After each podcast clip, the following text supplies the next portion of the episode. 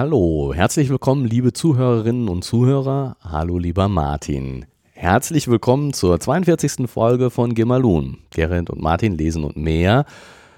Wieder werden wir was vorlesen aus Spektrum der Wissenschaft und nachher darüber reden. Ähm, aber vorher würde ich gern noch zwei Sachen äh, ansprechen. Oh, prima. Ich muss mich, äh, ich muss erstmal überlegen, ich habe gerade einfach nur gewunken. Wie doof. kann keiner hören. Nein, kann ja keiner hören. Hallo, guten Tag, Gerrit. Hallo, Martin. Ähm, ich muss mich mal hier wieder ein bisschen leiser drehen. Ja, dreh dich mal leiser. Das brüllt mir zu sehr in den Ohren. So, aber. Ja, äh, ein bisschen leiser drehen. Ja, ja gut, das ist das Verhältnis dann zwischen uns, aber das macht ja Ach, auch Phonik sowieso. Unser Verhältnis. Oje, oje, oje. So. Zwei, du bist ins Rote geraten, ne? Das geht nicht. Ich Ja, muss dann- dich, ich muss, wir geben uns mal beide die fünf oder fünfeinhalb hier. Gut. So, guck mal. Bisschen nachpegeln. Unsere, unsere Pre-Show war zu kurz, ne? Genau, also wir haben ja, viel, ja, wir haben vor allen Dingen mit den Kabeln hier gehampelt. Wir sind nämlich heute mal woanders. Äh, nicht da, wo wir sonst immer sind, sondern noch woanders. Aber vielleicht merkt man das ja gar nicht, wenn wir es nicht erwähnen. Ja. Ähm, na, wir haben nicht, äh, wir haben auch wieder das mobile Equipment. Ich finde, äh, sonst, das hatten, den Unterschied hatten wir ja schon. Ja, wenn der, wenn der Vorverstärker und der Soundveredler da. Aber wahrscheinlich ist er noch ganz verstellt vom letzten Einsatz. Dann müssten wir erstmal wieder checken. Naja. Naja, ähm, aber das war alles eigentlich nicht das, was Ach, das ich war sagen nicht, ja, das habe ja auch ich gesagt, nicht du. Sag sondern doch, was du denn das sagst. erste, äh, wir haben ja jetzt die 42. Folge. Uh. Äh, das heißt, die große Antwort auf die Frage nach dem Leben im wäre nun allem. Hast du sie parat? Hast du sie vorbereitet? Die 42, die Antwort? Äh, die Antwort, nein, die Frage. Die Frage? Hast du was für die 42 vorbereitet? Ich nicht. Ich Nein, nein, nein, Wir ich habe also sie nicht vorbereitet. Ich habe ähm, Handtücher. Das ist ja schon mal viel wert. Dann kann ja schon gar nichts mehr schief gehen. Okay, nee. Hm. Keine, keine Fragen, keine Antworten, aber äh, Handtücher. Ja. Ähm, also wir sind unvorbereitet in die 42 gegangen, offensichtlich. Hat keiner Ähm, richtig gemerkt. Genau. Und nach der war ja auch 41, so, die 42 kommt, konnte auch fast keiner. ja, die 41 ist auch so unglaublich lange her, dass Ja, sich da keiner mehr dran erinnert. Wir haben jetzt Oktober und die war im Mai. Also, Genau, das ist wirklich schon beschämend, aber so ist es nun mal. Ja. Ähm, aber zur 41 wollte ich noch was sagen. 41, okay. Genau. Zur letzten. Nachlese zur letzten Folge. Ähm, ich habe ja über meinen Opa gesprochen und äh, genau. über mein, äh, meine Unwissenheit äh, bezüglich dessen und Vermutung, Unwissenheit und Vermutung bezüglich dessen äh, Vergangenheit und äh, das habe ich zum Anlass genommen, mich mal so ein bisschen zu informieren und das, das äh, ähm, und, und den, Podcast. Insofern schon mal eine positive Wirkung. und ähm, insofern folgt jetzt die Richtigstellung, dass meine Vermutung, dass er nicht in äh, der NSDAP gewesen ist, höchstwahrscheinlich falsch ist. Also sozusagen äh, ganz genau hundertprozentig äh, war die Information nicht, aber doch wahrscheinlich war er in der Partei. Ähm, aber wie das immer so ist, im, äh, wenn man sich eingehender mit äh, Fragen beschäftigt, es wird komplizierter, je genauer man sich damit beschäftigt. Und ähm, also sozusagen meine Analyse und Einschätzung war sicherlich nicht ganz korrekt, aber auch vielleicht nicht ganz verkehrt. Nur diese von mir falsch vermutete Tatsache, die wollte ich auf jeden Fall richtig stellen, ähm, weil das finde ich ist sozusagen keine Kleinigkeit und wenn ich es jetzt besser weiß, dann äh, ist es mir ein Anliegen, das auch zu sagen und ähm, aber äh, wie gesagt, im Detail ist das dann wieder natürlich komplizierter und es gibt nicht so ganz einfache Antworten auch auf diese Fragen. So viel zur Richtigstellung. Ja, was an der Schlussfolgerung beziehungsweise dann der Vermutung dieses Verdrängungsvorgangs in seinem Kopf, so schlimm können wir doch nicht gewesen sein, ja auch fast keinen Unterschied macht. Also diese, der Gedanke, den du da letztes Mal entwickelt, Ja, hast, der bleibt trotzdem gültig. und auch sozusagen diese humanistische Grundeinstellung ähm, wurde durch das, was ich jetzt erfahren habe, nicht unbedingt widerlegt, Mhm. sozusagen. Ja. Ne? Auch wenn das natürlich im Gegensatz steht zu dieser Parteimitgliedschaft, aber dafür gibt es ja genug Gründe, warum man dann in die NSDAP damals eingetreten ist oder nicht. Ja, Und so weiter und so fort. Also ähm, ich wollte das jetzt nicht groß auf. Nee, nee, ich es verstehe schon. war, war mir nur ein Anliegen, das richtig zu stellen. das ist damit geschehen. Okay. So. Dann kommen wir zum heutigen äh, Thema und Tag. Ähm, ich habe äh, wieder einen Artikel aus Spektrum der Wissenschaft rausgesucht, diesmal aus der Ausgabe 2 2017. Auch daran sieht man, dass auch das Raussuchen schon etwas länger her ist. ähm, Nichtsdestotrotz danken wir dem Verlag dafür, dass wir das tun und vorlesen dürfen, Genau. benutzen dürfen.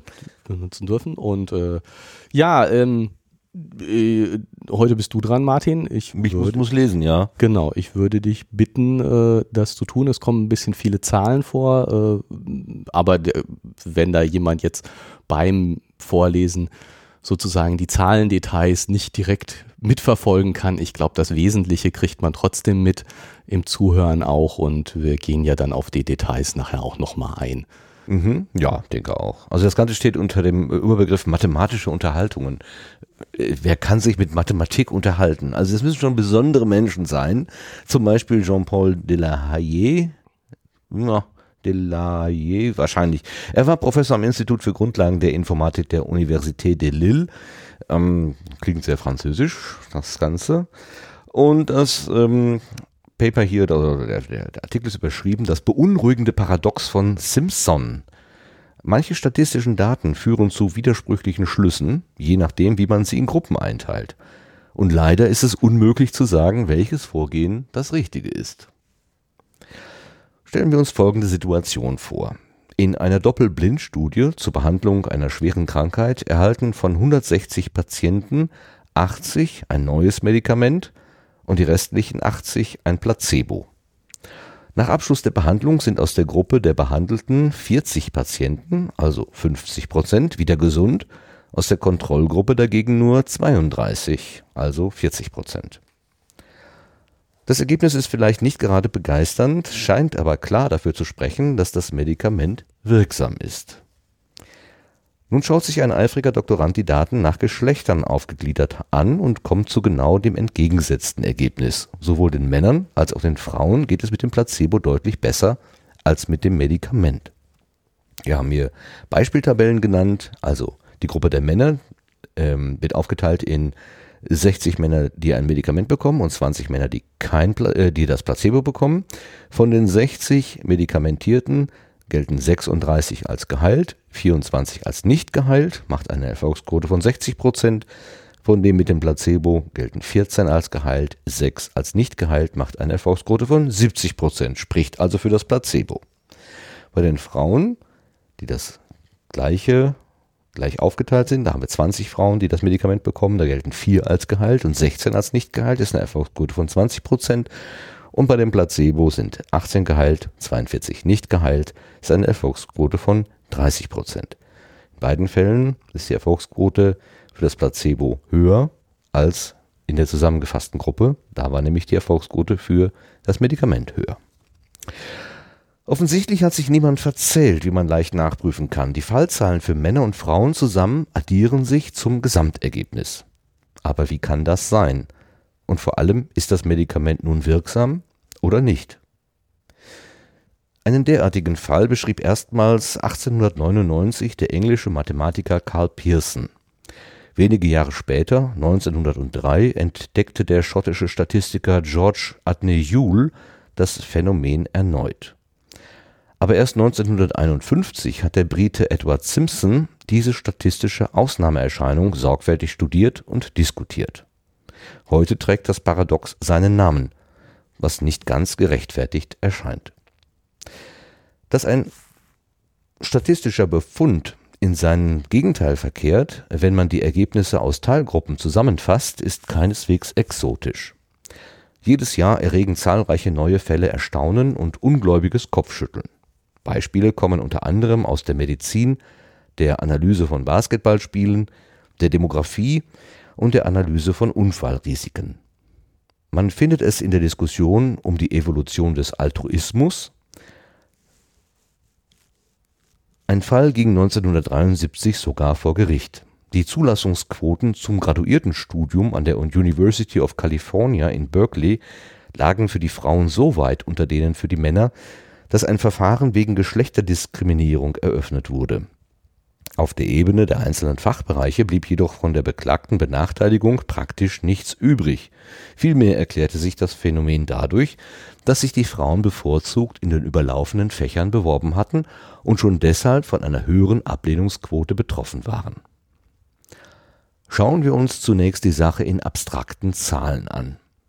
Wir bezeichnen mit Groß A, Groß B, Groß C und Groß D die vier Zahlen in der ersten Tabelle äh, mit A, B, C und D diejenigen der zweiten und mit A', B' und C' diejenigen der dritten. Jetzt nochmal zur Übersicht. Also, das Groß A ist die Menge, äh, ist die Zahl der Personen, die ein Medikament bekommen haben und geheilt sind, egal welches Geschlecht sie haben.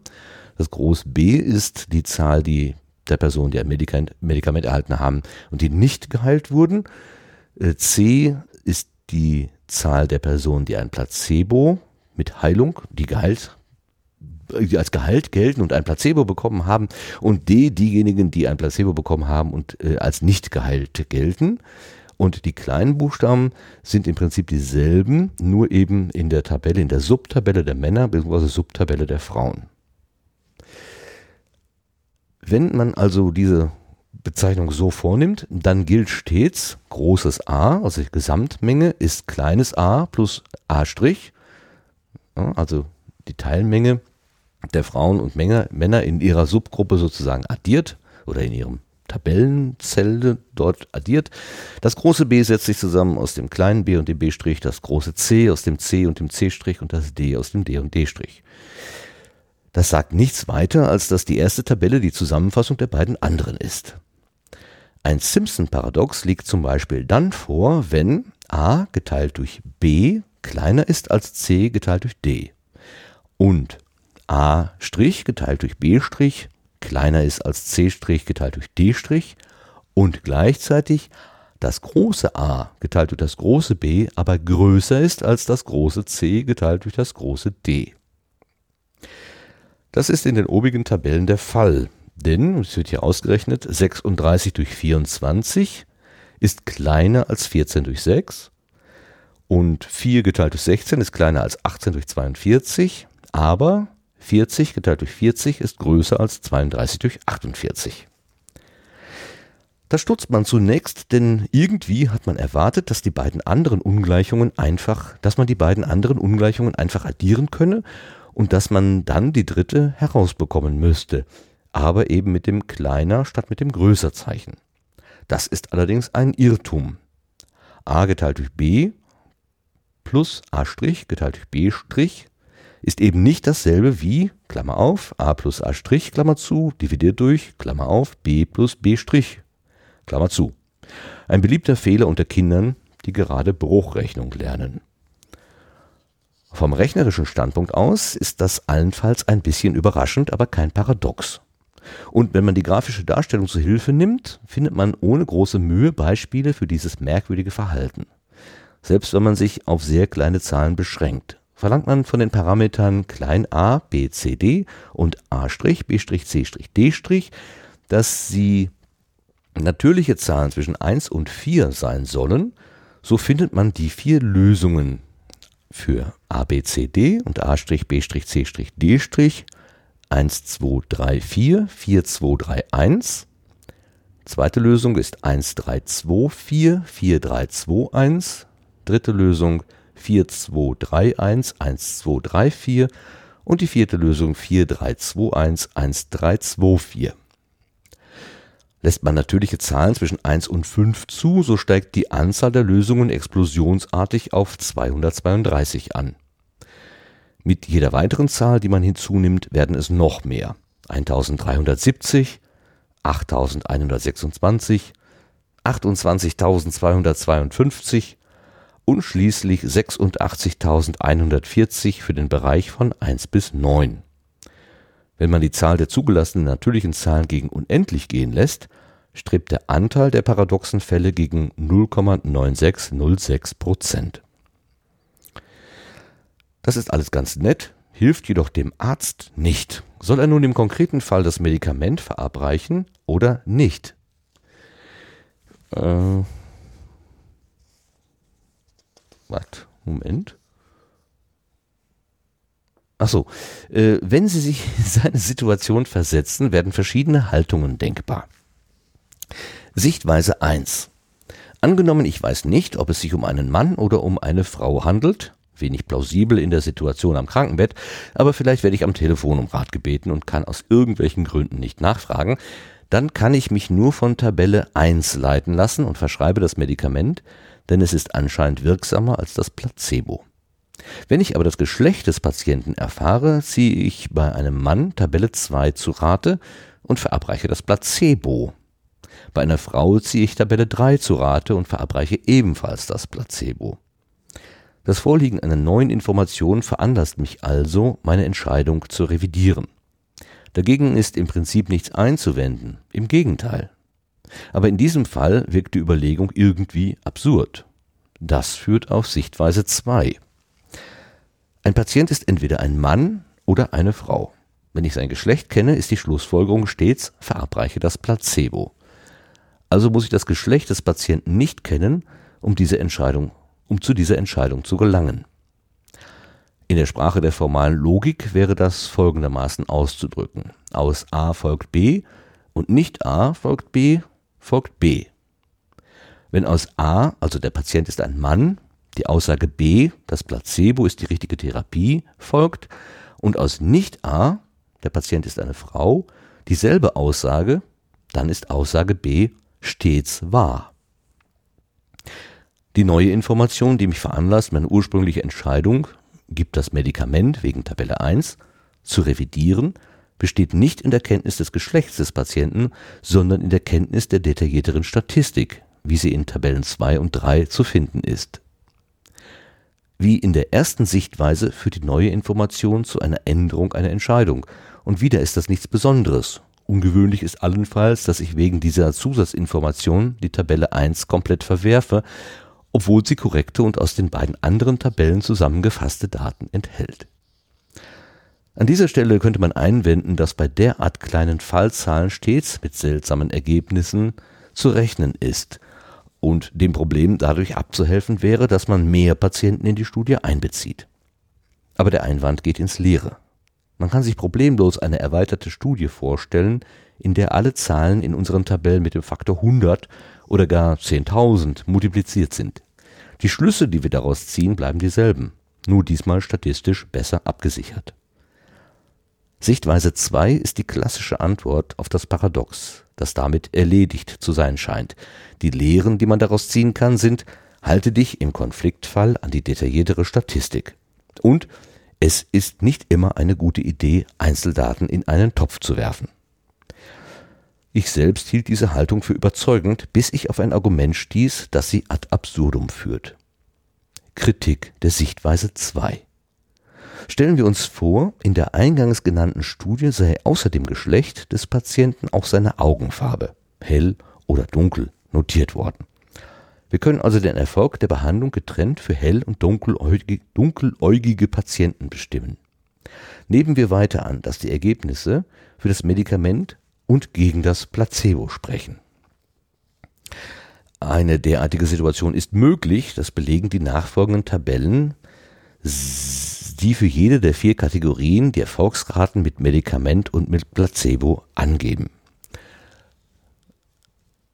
Du zeigst auf die Tabellen. Nee, ich wollte dir sagen, dass du die überspringen sollst. Genau, das wollte ich jetzt auch äh, tun, automatisch. Also, genau. eine derartige Situation, wie gerade beschrieben, ist möglich. Das belegen die Tabellen, die stehen hier im Text. Und äh, für jede der vier Kategorien sind die Erfolgsraten mit Medikament und Placebo angegeben. Man kann leicht nachrechnen, dass die Tabellen 6 und 7 für die Männer zusammen wieder Tabelle 2 liefern. Äh, Tabelle 2 war äh, das für Männer alleine also für, äh, für, Männer, für nur Männer, also wo das zweite Kriterium Augenfarbe sozusagen ausgelassen worden ist und auch die Anzahl der Frauen, die hellhäugigen und die dunkeläugigen die richtigen Werte ergeben. Angesichts dieses Beispiels lässt sich Sichtweise 2 nicht mehr aufrechterhalten. Denn wenn ich ihr folgend, wenn ich ihr folgend die Patienten in Männer und Frauen einteile, komme ich zu dem Ergebnis, das Placebo zu geben. Teile ich sie in hell- und dunkeläugige auf, komme ich, zum, komme ich zum gegenteiligen Ergebnis.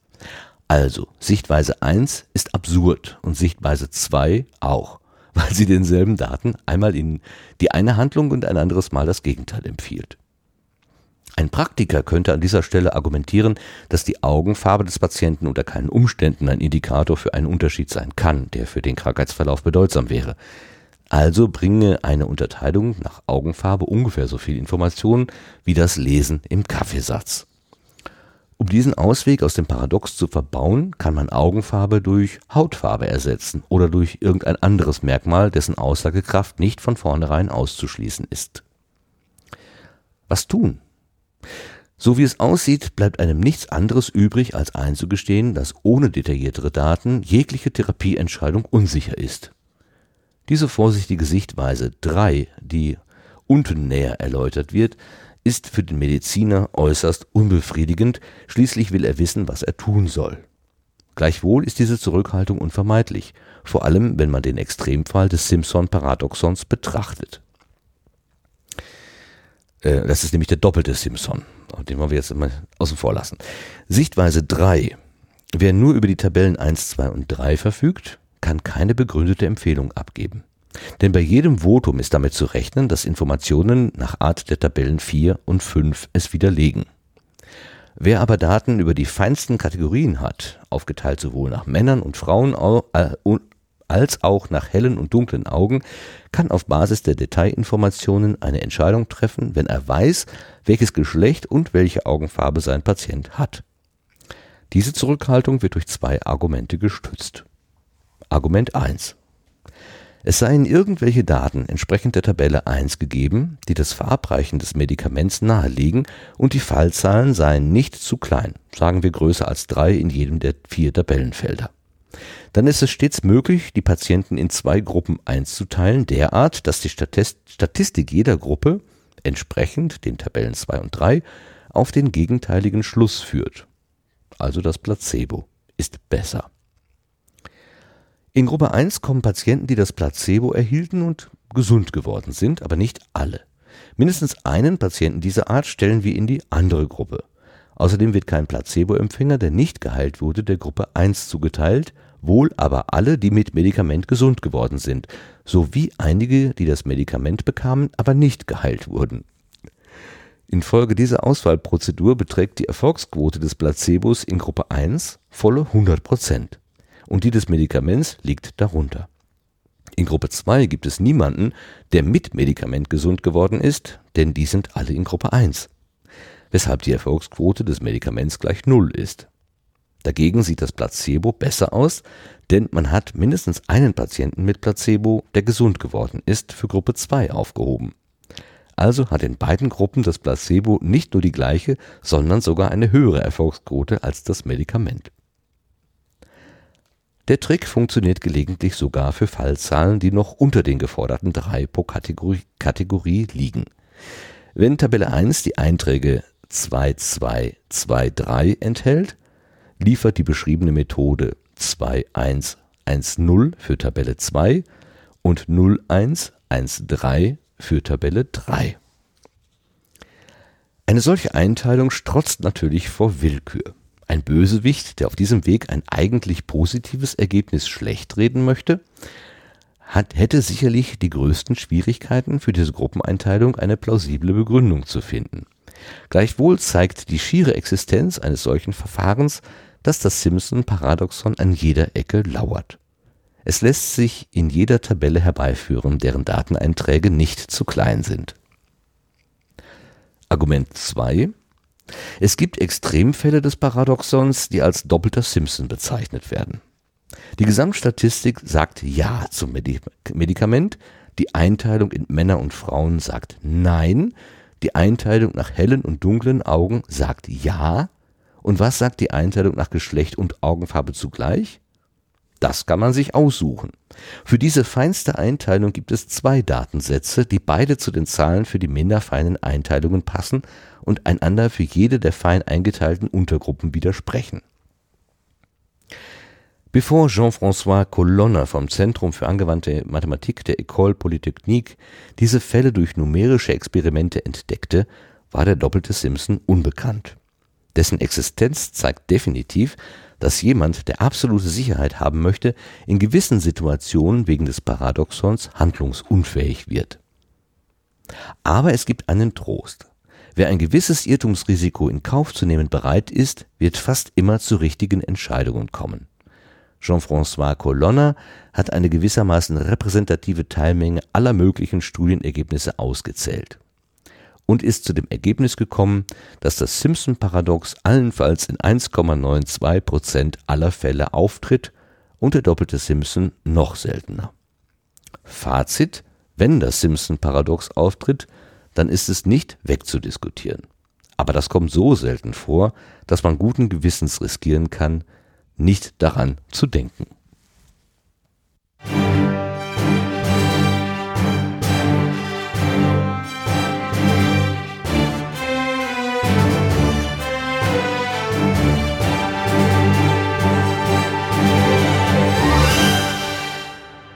Gerrit, was hast du denn da rausgesucht? Äh, ja. ja. Paradoxen, das ist genau das, was ich immer gehasst habe, wie die Pest, weil es meinen Geist verwirrt und mein, mein, mein, mein, mein Denken äh, irgendwie da so in meine Gedanken Knoten macht. So. Ich habe das jetzt mit Mühe vorgetragen, äh, weil ich diese Tabellen natürlich nur so runtergehampelt habe. Genau. Vielleicht sollten wir das nochmal versuchen klarzumachen. Ja, also ich glaube, die, die kurze Zusammenfassung ist, dass es äh, man Auszählungen machen kann, sowas wie Placebo wirkt oder wirkt nicht oder Medikament wirkt oder wirkt nicht, äh, Auszählungen nach Männer und Frauen geteilt, so dass die Gesamtauszählung ein anderes Ergebnis ergibt als die äh, Auszählung für die Einzelgruppen. Bezüglich sollte man das Medikament oder das Placebo, Medikament 1 oder Medikament 2 verabreichen. Genau, wenn man also aus dem Gesamtergebnis Subgruppen bildet, dann kann in den Subgruppen ein gegenteiliges Ergebnis, Ergebnis. rauskommen. Genau, für diese Entscheidung Medikament 1 oder Medikament 2. Das äh, und das kann man sozusagen, ich sage jetzt nicht beliebig kompliziert, aber noch in, in, durch feinere Gruppeneinteilungen noch komplexer machen. Äh, es lässt sich nicht wirklich vermeiden äh, durch größere Zahlen und ähnliche Sachen. Und da ähm, erkennen die Mathematiker sofort ein, ein Muster und äh, eine Regel auch gleich. Also äh, man äh, es, es gibt Fälle, in denen dieses Paradox auftritt und die kann man eben auch mit gewissen Regeln benennen. Also hier, wenn A geteilt durch B Ja klar, das ist ja einfach nur die Bedingung dafür, dass, ja. dass, dieses, dass diese, diese Widersprüchlichkeit zwischen Gesamtergebnis und Detailergebnissen vorhanden ist. Und ähm, hier gibt es ein, so, so einen Kasten, äh, das Paradox geometrisch. Also man kann sich diese ähm, äh, die, diese ähm, äh, Quotienten, die, die du gerade auch vorgelesen hast, dieses a durch b und b durch a, diese Verhältnisse eben als Vektoren vorstellen und dann ähm, ist, äh, kann man sozusagen das sehen, wo äh, dass die, die Summe von Vektoren ist nicht ähm, hat nicht unbedingt die gleichen Größen Eigenschaften wie, wie die Einzelvektoren. Also man kann das sehen, finde ich jetzt etwas gewagt formuliert. Ähm, ja, also, man, das kann man natürlich nur sehen, wenn man drauf guckt. Ja, das ist klar. Und man versteht, kann, was da überhaupt äh, dargestellt man ist. Man also ich brauche eine Weile, bis ich überhaupt mal durch längere Meditationen dahinter gekommen bin, was denn da gemeint sein könnte. Genau, Dann aber fand ich es aber wirklich witzig. Genau, also ich, äh, ich wollte da jetzt auch nicht weiter drauf eingehen, so. weil es, man kann es wirklich, äh, ich glaube, ohne es zu sehen, kaum beschreiben und das kaum nachvollziehen. Ich wollte nur darauf hinweisen, dass es also wer, wer sich das sozusagen mal bildlich vorstellen möchte, was da passiert, ich finde diese geometrische Darstellung eigentlich schon einleuchtend. Ähm, aber ohne hinzugucken ist es wirklich nicht zu erklären, was da jetzt geometrisch passiert. Ähm, und, und diese, die, die eigentliche mathematische Bedingung, also die, ähm, was, was hier ja steht, a durch b kleiner c durch d, das heißt die äh, Erfolgswahrscheinlichkeit ähm, des äh, äh, Medikaments oder Medikament 1 ist kleiner als die vom Placebo für die äh, Männer und sie ist auch kleiner für die Frauen, aber sie ist größer für die Summe von beiden. Das sind ja diese drei Bedingungen, die hier eigentlich stehen. Ähm, Was mich wundert ist, dass das ähm, dass das nicht, äh, also dass, dass, dass wir uns wundern eigentlich. Äh, ich meine, äh, vor letzten Sonntag oder wann war das? Nicht vor zwei, vor zwei, zwei Sonntag war Bundestagswahl. Wir haben Hm. ein, ein Ergebnis, ähm, ein, ein, ein Endergebnis sozusagen. Wenn man aber jetzt das Ergebnis in Teilen äh, anschaut, also in anderen Bundesländern zum Beispiel oder in anderen Wahlbezirken, kommt ja ein komplett anderes Ergebnis raus, als es im, im Bund äh, äh, gewesen ist, zum Teil jedenfalls. Ja gut, Also, aber es könnte jetzt eben sein, dass, ähm, also das Paradoxon sagt jetzt, es könnte sein, dass in jedem Bundesland, also um das zu sagen, die SPD die stärkste Partei, gewählte Partei wäre, aber insgesamt im Bund die CDU. Das ist eigentlich so auch was, was dem Simpson-Paradoxon entsprechen würde ja. dass das Ergebnis in den einzelnen äh, Gruppen dem Gesamtergebnis widerspricht. Aber wenn es in allen so wäre, okay, wenn es in Genau. Einzelnen so ist, würde ich es ja locker, Klar, ne? ja locker Egal, schlucken, ne? Weil, genau. Genau. Und gerade wenn du jetzt sagst, so, was weiß ich, die ganzen kleinen Bundesländer, es geht, geht ja noch nicht mal um die Mehrheit, ne? Also wenn du jetzt sagst, die ganzen kleinen Bundesländer, da gewinnt immer die äh, SPD und in den großen gewinnt die CDU, dann, dass dann im Bund die CDU gewinnt, das wird man noch verstehen. Aber jetzt Beispiel, in jedem Bundesland wäre die SPD stärkste, Fra- äh, stärkste Partei und im Bund ist es aber die CDU. Okay, dann Auch würde ich dafür- mich schon wundern. das Genau, stimmt, aber auch ja. dafür kannst du natürlich einfach Beispiele konstruieren, ähm, indem du, das, das ist ja, ähm, sieht man ja auch in, zum Beispiel bei den amerikanischen Wahlen, wo es ja um dieses Mehrheitswahlrecht geht, wo ähm, der, äh, durchaus derjenige Präsident werden kann, der nicht die meisten Stimmen insgesamt hat. Indem du eben äh, die in den richtigen, in, genau, in den richtigen Bundesstaaten die äh, gewinnst, in denen, wo es drauf ankommt. Mhm.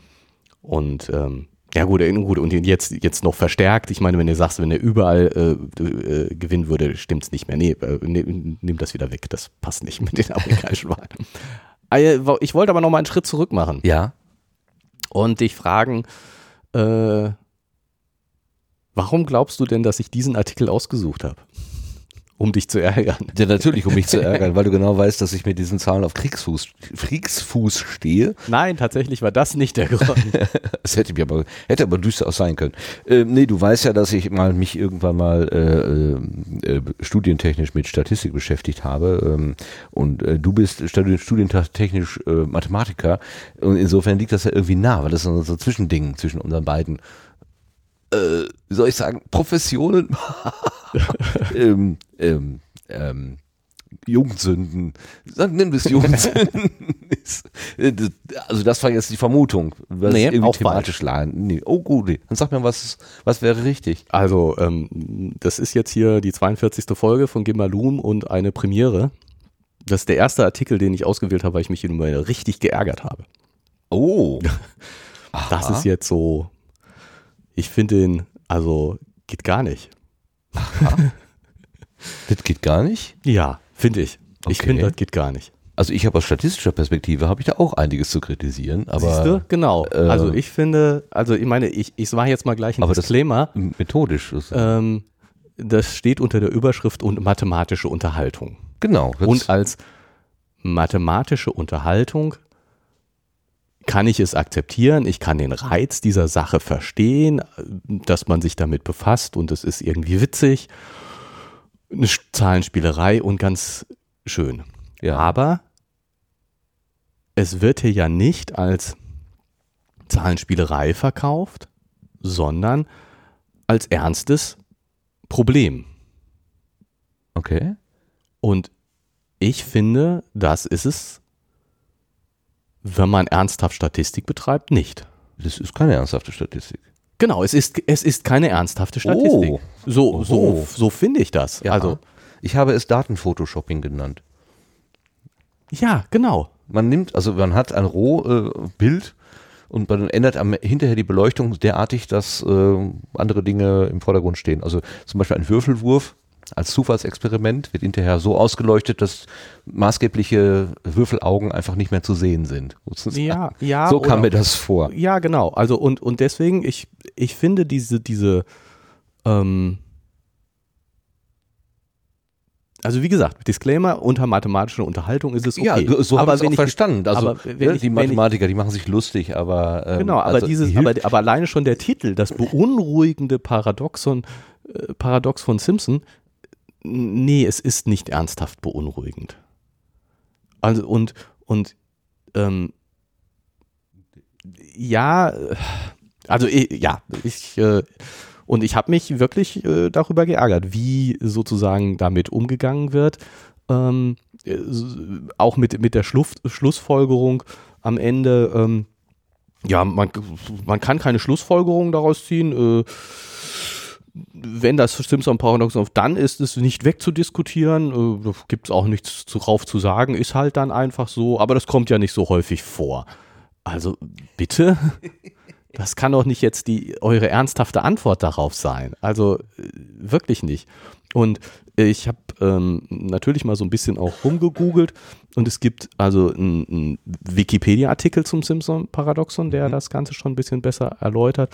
Und es gibt ähm, ein, ähm, von einen Spiegelartikel zum Simpson-Paradoxon ähm, der zusammengefasst sagt, äh, also gibt es eine Zusammenfassung zu, ich lese jetzt mal kurz vor. Bei der Auswertung von Statistiken kann es passieren, dass die Bewertung von Teilgruppen anders ausfällt als die der zusammengefassten Daten. Das Wissen um dieses Simpson-Paradoxon ist unerlässlich beim Umgang mit Statistiken allerlei Art. Dabei kann die Frage, ob die inhaltliche Betrachtung der Gesamtgruppe oder der Teilgruppen richtig ist, nicht beantwortet werden. Es gibt kein richtig oder falsch. Unerlässlich ist die Auseinandersetzung mit den Hintergründen der Fragestellung. Und ich muss zugeben, wenn der Spiegel was besser schreibt als die Spektrum der Wissenschaft, dann, Oh, oh, okay.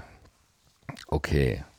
Also äh, was jetzt wissenschaftliches meine, Ja, ja. Ich will, die- will den Spiegel jetzt nicht schlecht machen, aber also diese Zusammenfassung erscheint mir angemessener. Natürlich ist es wichtig, dass ich als Statistiker darüber Bescheid weiß, dass so etwas vorkommen kann und dass ich Einzelteilgruppen betrachten muss, wenn sie relevant sind oder auch nicht. Und so. Aber es gibt doch statistische Methoden, um genau das zu analysieren. Und diese, ähm, klar, mathematische Unterhaltung, wir haben hier es nur mit ganz schlichten Auszählungen zu tun und, und so. Und die, in die Details wird hier absichtlich nicht reingestiegen, äh, Signifikanzen und Varianzen und sowas.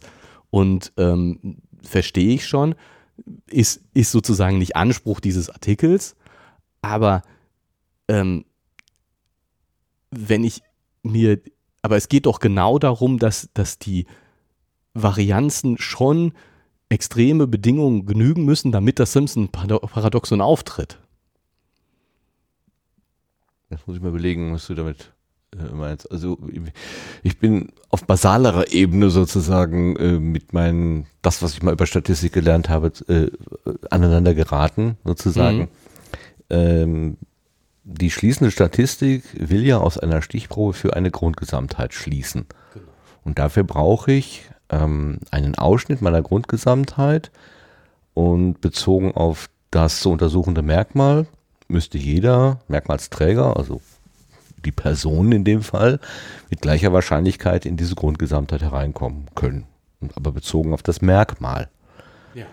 Und äh, das ist, wird ja hier schon vernachlässigt, wenn ich ähm, eine Stichprobe bereits äh, erzeugt habe und nachträglich eine andere Sortierung anlege, als vorher ursprünglich mal äh, gedacht und gezogen worden ist. Ja, gut, jetzt, jetzt sehe ich ein, dass zum Beispiel bei so medizinischen Sachen ähm, das nicht immer herstellbar ist. Mhm. Also ähm, wir haben hier äh, Männer und Frauen und äh, es gibt insgesamt deutlich mehr Männer als Frauen, ne? Sehe ich das richtig? Äh, Männer insgesamt. Nee, es gibt Leute mal 80. Das haben sie äh, Ja. geschickt gemacht. Es gibt dann nur bei der Verteilung des Medikamentes auf die Geschlechterunterschiede. Genau, also das ist, das ist wäre jetzt, wenn ich, wenn ich ein, wenn ich ein experimentelles Studium mache, was ja hier der Fall ist, äh, und ich habe eine Variable, die ich untersuche, die ich aufnehme, Männer und Frauen, ich nehme das Geschlechts als Variable auf, dann werde ich doch meine Gruppen auch entsprechend richtig einteilen. Also entweder nehme ich, entweder gucke ich nach Männer oder Frauen Genau. oder ich gucke nicht danach. Das muss entweder von sagt- vornherein in den Versuchsplan integriert Genau, werden. Das, entweder- kann nicht, das ist das, was ich meinte. Man kann das nicht nachträglich drauflegen. genau, Und entweder zumindest nicht, wenn man einen, wenn man einen Schluss, also in dem Sinne von, ähm, das ist jetzt statistisch irgendwie bedeutsam, beziehungsweise es gibt dir eine Empfehlung, wie du damit umgehen sollst. Genau. Das ist äh, bestenfalls Hypothesen generierend. Genau, aber, aber nicht, schließend. nicht schließen. der Und insofern beantwortet diese, genau, beantwortet diese Frage dem Mediziner die, die Frage nicht. Sowieso nicht. Nicht, ob Aus Methode schon nicht. Nicht. Also Genau, An der genau. Stelle, das ist nicht die schließende Statistik, die ich mal, Die, die einfach ernsthaft in der Medizin bekommen. angewendet werden sollte. ja. Genau. Und, und selbst wenn man jetzt sagt, gerade in der Medizin kann ich mir durchaus vorstellen, dass ich das nicht immer herstellen kann. Ne, dass ich einfach meine Testbedingungen nicht so kontrollieren kann, weil ich habe gar nicht so viele Fälle. Ich muss schon alle dazu nehmen, die ich kriegen kann und dann sind da eben vielleicht mehr Männer und mehr Frauen oder äh, so. Das, das, das ist ja durchaus möglich. Aber dafür gibt es dann ja auch wieder Verfahren, statistische Verfahren, die diese Unwägbarkeiten und diese, dieses wieder versuchen zu nivellieren, die, die eben dann die aus den äh, ungleichmäßig verteilten, aus dem unbalancierten Design äh, was möglichst balanciertes machen mit statistischen Kenngrößen. Wie genau ist denn dann überhaupt noch mein Ergebnis? Was sagt denn das Ergebnis überhaupt noch aus? Also ich meine, wir hatten, war es die, die vorletzte Folge, wo wir gesagt haben, keine Zahl, äh, keine Maßzahl ist, äh, hat hat Bedeutung, wenn ich nicht ihre Genauigkeit angeben kann. Und wie gesagt, mathematische Unterhaltung, dass hier jetzt sozusagen die Genauigkeiten immer nicht dabei stehen, verstehe ich und das würde das Ganze total überfrachten. Aber in der wissenschaftlichen Praxis würde man natürlich zu jeder Zahl sagen, wie genau ist denn hier die überhaupt die Angabe, die ich hier mache. Und äh, dazu einfach zu sagen, ähm, äh, ich nehme jetzt ihr, von wegen die Zahlen sind alle so klein. Ne, Vorwurf, Einwand äh, bei so wenigen Ja, Zahlen. nehmen wir ne? mal 1000 oder mal 10.000, dann bleibt es erhalten. Ja, nee, stimmt nämlich nicht. Das bleibt nämlich, also ich meine, diese, diese Größe. Verhältnisse bleiben schon Und, ja, die Verhältnisse bleiben nicht, aber die, die, die statistische Genauigkeit steigt eben nicht. Wenn ich es einfach mal, mit, mit mal 100, mal 1000 nehme, dann habe ich eben nicht das Ge- Gesetz der großen Zahl. Nee, an der Stelle dann nicht. Genau. Und das ist so. Statistik geht aber davon aus, ich nehme bei der in statistischen Untersuchung brauche ich große Zahlen, damit ich eine große Genauigkeit habe. Wenn ich einfach irgendwas mit 100 multipliziere, wird die Genauigkeit nicht größer. Also das ist so, eine- so eine äh, eklatante äh, Ignoranz der, der, der statistischen Prinzipien, dass ich, also Ja, da werden so ein paar Grundideen irgendwie einfach ausgelassen. Das stimmt. Genau. Also das ist sogar mir aufgefallen. Das, das beruhigt mich ja irgendwie, weil das hatte ich mir eigentlich jetzt so für das Finale aufgehoben, zu sagen, äh, ich halte das aus statistischer Sicht für äh, nicht besonders klug, äh, die Sachen so anzugehen. Und auch der, was, was will der, was, was würde ich dem Arzt oder was soll der Arzt oder die Ärztin tun? Ja, da nicht drauf achten. Also diese Studien jetzt mal ad, ad acta legen. Also Genau. das, das wird nicht so funktionieren können. ja. Ja, guck mal. Dieses nachträgliche Hineindeuten, das ist tatsächlich Kaffeesatzleserei. Nichtsdestotrotz gibt es tatsächlich, äh, ich, also er hat ja irgendwie bei dem doppelten Simpson hat er ja irgendwie gesagt, ähm, es, man kommt in den, in den Prozess der Unentscheidbarkeit. Also dann ist es, dann kann man gar nichts mehr sagen. Ähm, und ich habe tatsächlich ähm, aus dem Studium mitgenommen, dass es ähm, Situationen gibt, wo eine eindeutige Aussage auch bei einer sauber durchgeführten statistischen Studie nicht mehr möglich ist. Die, da steht einfach ähm, am Ende letztendlich ein Münzwurf. Wir, wir, genau, wir wissen es nicht. Wir Das kann, natürlich, das kann natürlich dabei rauskommen. wir ist- wissen es das nicht. kann, also das, das klingt auch absurd, aber das ist wirklich dann sauber, saubere Statistik, ähm, die mit einer äh, Erfolgswahrscheinlichkeit von 50 Prozent ähm, operiert und dann kann man auch die Entscheidung über einen Münzwurf generieren. Das Ja. stimmt. Das. Also einen sauberen Münzwurf natürlich. Ja. Keiner, der auf der Kante stehen bleibt. Das, das wäre dann nicht in Ordnung. Insofern, äh, man kommt auch in der sauberen Statistik zu unentscheidbaren äh, Aussagen. Ja. Aber, aber dieses, ähm, äh, also das ist so, das ist so dieses, diese, die, die, der Umgang mit, äh, mit erhobenen Daten, wie ich ihn tatsächlich auch in der Praxis sehr häufig äh, kennengelernt habe. Daten liegen nun einmal vor und dann werden sie nach allen Verfahren und Subgruppenanalysen und so weiter und so weiter durchgenudelt.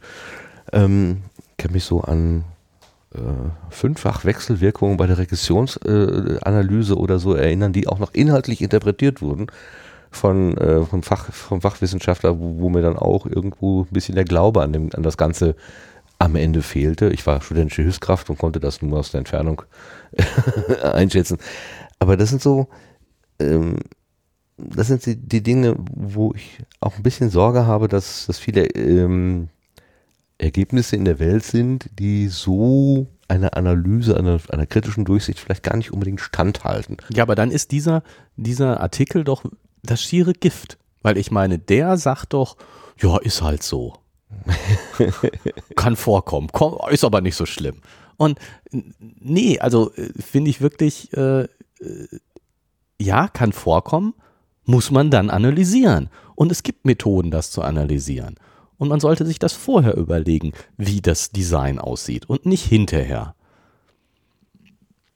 Ja, das stimmt. Also manche statistische Daten führen zu widersprüchlichen Schlüssen. Allein dieser, dieser Satz ist eigentlich schon nicht haltbar. Als Spielerei, als, äh, als wie du es schon Genau, zweimal gesagt hast, ne? also in, in Zahlentabellen äh, geben sich, ergeben sich bei geschickter Aufbereitung interessante Effekte.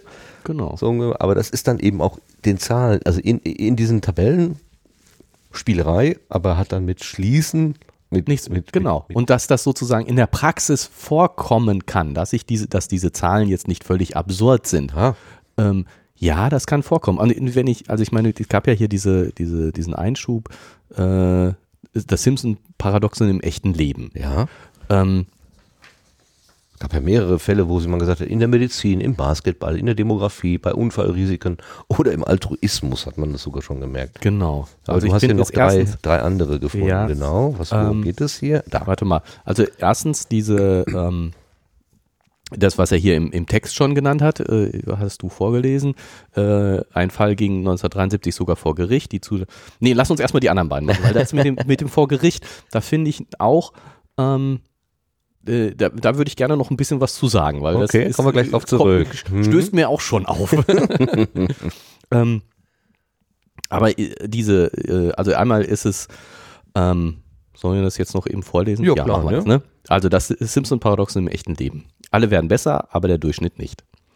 In den Jahren 1981 und 2002 lag der Mittelwert der Punktzahlen, die US-amerikanische Schulabgänger im Verbalteil des Studierfähigkeitstests SAT erzielten, bei genau 504 Punkten. Andererseits verbesserte sich der entsprechende Mittelwert für jede ethnische Gruppe, weiße, schwarze, Asiaten und so weiter. Im selben Zeitraum um 8 bis 27 Punkte. Gerald Bracey von der George Mason University in Fairfax hat in einer Arbeit 19, von, 1904, äh, von 2004 dieses seltsame Phänomen als einen Fall des Simpson-Paradoxons identifiziert und auch gleich die Erklärung dazu geliefert. Im betrachteten Zeitraum nahm der Anteil der weißen Testteilnehmer von 85 auf 65 Prozent ab, während die Angehörigen von Minderheiten entsprechend zulegten. Damit fiel der, deren generell schlechterer Durchschnitt mehr ins Gewicht, als in der Gesamtwertung die Fortschritte der einzelnen Gruppen bis zu un was in der Gesamtwertung die Fortschritte jeder einzelnen Gruppe bis zur Unkenntlichkeit verwischte. Also, lass uns das mal kurz angucken. Ja, das brauche brauch ich noch einmal, muss ich noch einmal durchdenken. Oder du erklärst es mir noch mal in Ruhe. Ähm, Also, also, es, wir haben verschiedene ethnische Gruppen. es, gibt ein, es gibt einen Test, den ganz, ganz, ganz viele Schulabgänger machen. Weiß nicht, ob alle, aber auf jeden Fall sehr viele.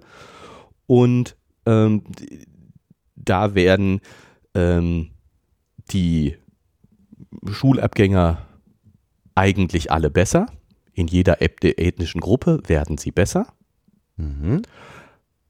Im Gesam insgesamt ist die Punktzahl, die durchschnittliche Punktzahl aber gleich geblieben. Mhm.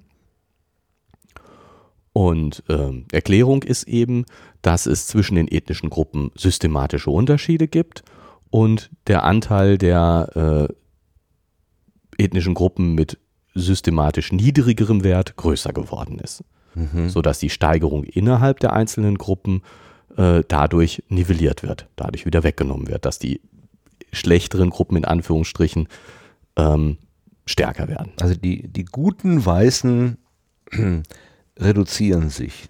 Genau, der Anteil, ja, ist jetzt schwierig. Ja, ist schon, da steckt schon das, Geschmäckle drin. Irgendwie. Ja, ist, ist, jetzt, ist, ist jetzt schwierig, political correct mhm, auszudrücken, ja, aber die Zahlen sind ja, Zahlen und. Ja, ja, allein schon diese ethnische Trennung da zu machen, also. Ja, gut, äh, aber das, gut. Ja, Komm. Kommen wir gleich, glaube ich, nochmal zu. Aber das ist sozusagen, es gibt eine vernünftige Erklärung dafür und ähm, jetzt wäre ja die Frage, was schließen wir daraus? Was ist überhaupt die Sache? Ähm, mhm. Aber mit dieser Erklärung, ähm, die Gruppeneinteilung ändert sich eben.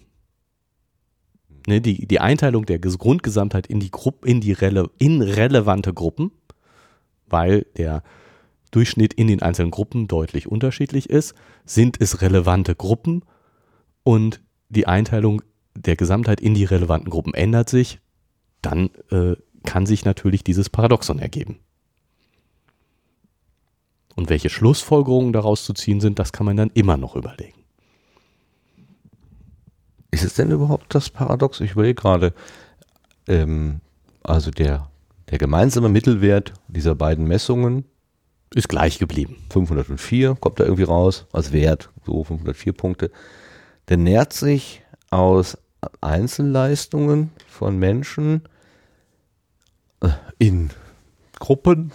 Ja. ähm, und die Gruppe derer, die verhältnismäßig hohe Werte auf diesem Mittelwert einzahlen, sozusagen, die ist in der zweiten Messung äh, kleiner, also weniger Menschen bringen diese höheren Werte und mehr Menschen bringen etwas niedrigere Werte, obwohl sie individuell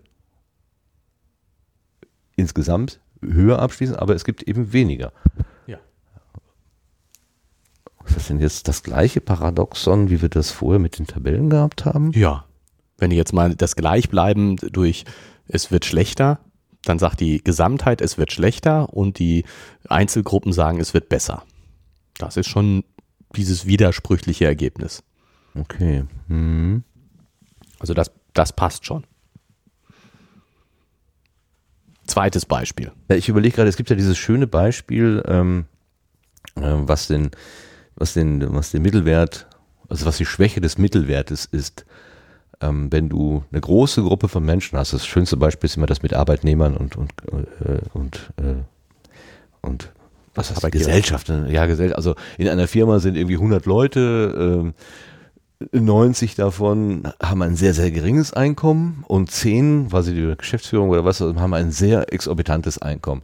Wenn du dann den Mittelwert bildest, ähm, dann liegt der scheinbar sehr hoch. Oder dann kann man sagen, in unserer Firma haben wir ein durchschnittliches Einkommen von 100.000 Euro im Jahr oder so. Aber die 90 Geringverdiener, ähm, die, die, die haben von diesem hohen Mittelwert nichts, weil der sich sozusagen auf die wenigen, die sehr, sehr, sehr exorbitant verdienen, äh, konzentriert. Genau. Und wenn man das jetzt vielleicht versucht zu übertragen, wenn man dieses Verhältnis nimmt und sagt, ähm, die, die Zahl der sehr gut Verdiener reduziert sich, dann könnten ja auch wenn, also wenn ich da nicht zehn extrem gut Verdiener habe, sondern nur noch acht oder so, dann ist ja deren Beitrag zum Mittelwert frei. Dann können ja durchaus auch äh, die, die, die Geringverdiener mehr verdienen und auch die, die sowieso schon viel verdient haben, noch mehr verdienen und trotzdem bleibt es im, im Schnitt wieder gleich. Also dieser Beitrag, äh, den die Gutverdiener, äh, die zwei, drei, die ich da rausstreiche, einge, eingezahlt haben auf den Mittelwert, der verteilt sich ja dann auf die anderen. Ist ja irgendwie völlig äh, nachvollziehbar und, und, und klar. Also irgendwo muss ja dieser, dieser Anteil verbleiben. Oder ist das jetzt nur in meinem Hirn so? ich sehe dich ein bisschen nicken. Dass du, ja, ich bin, bin so ein bisschen hin und her gerissen, ob ich dir jetzt gerade. zustimmen sollte oder nicht. So schnell. ähm.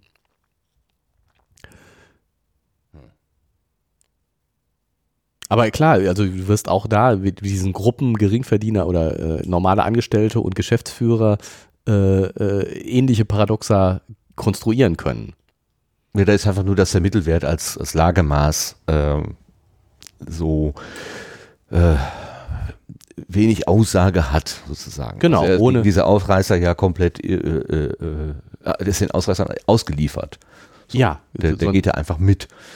Ist nicht robust, was das angeht. Das ja gut, ich meine, jetzt geht es hier bei, gerade bei den, den, den äh, wahrscheinlich Studierfähigkeitstests äh, nicht um Ausreißer. Mhm. Also, aber schon eben um, um ja, Gruppenvergleiche. Mhm. Und ähm,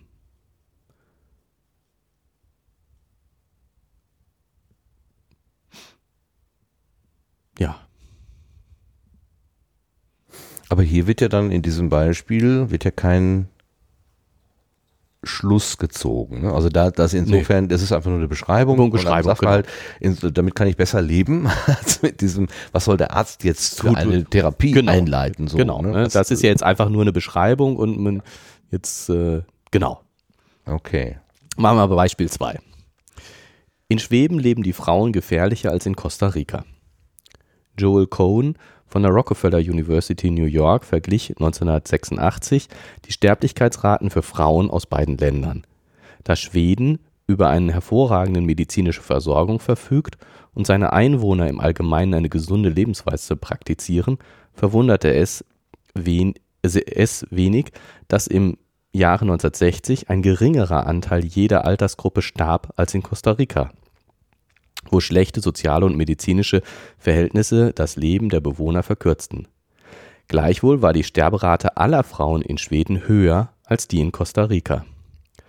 Die Erklärung liegt in den unterschiedlichen Altersstrukturen der beiden Länder. Die Bevölkerung von Costa Rica ist im Schnitt viel jünger als die in Schweden. Folglich tragen die jungen Altersgruppen, die eine geringere Sterblichkeit aufweisen, in Costa Rica mehr zum Gesamtdurchschnitt bei als in Schweden obwohl die Rate in jeder einzelnen Altersgruppe schlechter ist. Muss ich auch nochmal überlegen. Ähm also man vergleicht die Sterberaten von Frauen ja, in zwei Ländern. In zwei Ländern. Und das, und das in Altersgruppen. Also wie, wie hoch ist der Sterbeanteil der 0 bis 10-Jährigen, 10 bis 20, 20 bis 30 und so weiter. Mhm. Und dann kriegt man raus, dass die Sterberaten in jeder Altersgruppe in Costa Rica höher ist als in Schweden. Erwartungskonform. Okay. Wenn man jetzt aber die Sterberate für das Jahr so und so viel der Gesamtfrauen nimmt, also von 1000 Frauen sterben im Jahr so und so viel in Schweden und so und so viel in Costa Rica, dann ist die in Schweden höher als in Costa Rica. Oh, das klingt nun wirklich paradox. Also das ist dann tatsächlich wie. Das ist dann das Simpson-Paradoxon. Genau. Genau. Und die Erklärung ist eben, dass die Sterberate in den Altersgruppen nach oben hin größer wird. Das heißt, die 70 bis 80, die Sterberate in den 70 bis 80-Jährigen ist höher als in den 20 bis 30-Jährigen. Und die kostarikanischen Frauen gar nicht so alt werden. Genau, die sind alle halt im Schnitt jünger. Aha. Und das, das zeigt nur, ich meine, man kriegt dieses kontraintuitive Ergebnis, dass ähm, in, Schweden, in Schweden die Sterberate höher ist als in Costa Rica für alle Frauen. Und das zeigt, Moment, irgendwas ist hier komisch, ich muss es nochmal genauer mir angucken. Klar, ich kann die Sterberate nicht unabhängig vom Alter betrachten. So, ich habe einen relevanten Parameter nicht berücksichtigt ja. in meiner Statistik ja, passiert, muss mir auffallen, muss ich mich drum kümmern. Ja. Aber einfach relevante Parameter außer Acht zu lassen, ist eben was, was ja, was man vermeiden sollte. Was schwierig ist vielleicht zu vermeiden, aber was man vermeiden sollte. Und das dritte ist, äh, das kommt mir sehr entgegen. Schneller fahren verursacht weniger Unfälle. Gary Davis von der University of Minnesota untersuchte 2004 die Statistik der Verkehrsunfälle in einer Stadt. Dabei suchte er eine Beziehung zwischen der Anzahl der Unfälle, an denen ein Fahrzeug und ein Fußgänger beteiligt waren, und der Geschwindigkeit des Fahrzeugs. Um nachzurechnen, wie viele Unfälle durch eine strengere Geschwindigkeitsbegrenzung zu vermeiden wären, stellte er ein mathematisches Modell auf und erhielt das Ergebnis, dass die Anzahl der Unfälle zunimmt, wenn man die Geschwindigkeitsbeschränkung von 30 auf 25 Meilen pro Stunde herabsetzt. Natürlich werden aber an jeder Stelle einer Stadt die Unfälle weniger und weniger schwer, wenn die zulässige Höchstgeschwindigkeit, wenn man die zulässige Höchstgeschwindigkeit vermindert. In diesem Fall führte die Zusammenfassung der Daten zu einem absurden Ergebnis, weil man nicht berücksichtigte, dass Unfälle in reinen Wohngebieten viel seltener sind als auf Durchgangsstraßen. Wahrscheinlich, weil in Wohngebieten ohnehin schon langsamer gefahren wird. Ja, ich bin nämlich neulich geblitzt worden, deswegen nehme ich das gerade mal als mein Beispiel. Persönlich. Ja, ich nehme das gerade mal persönlich.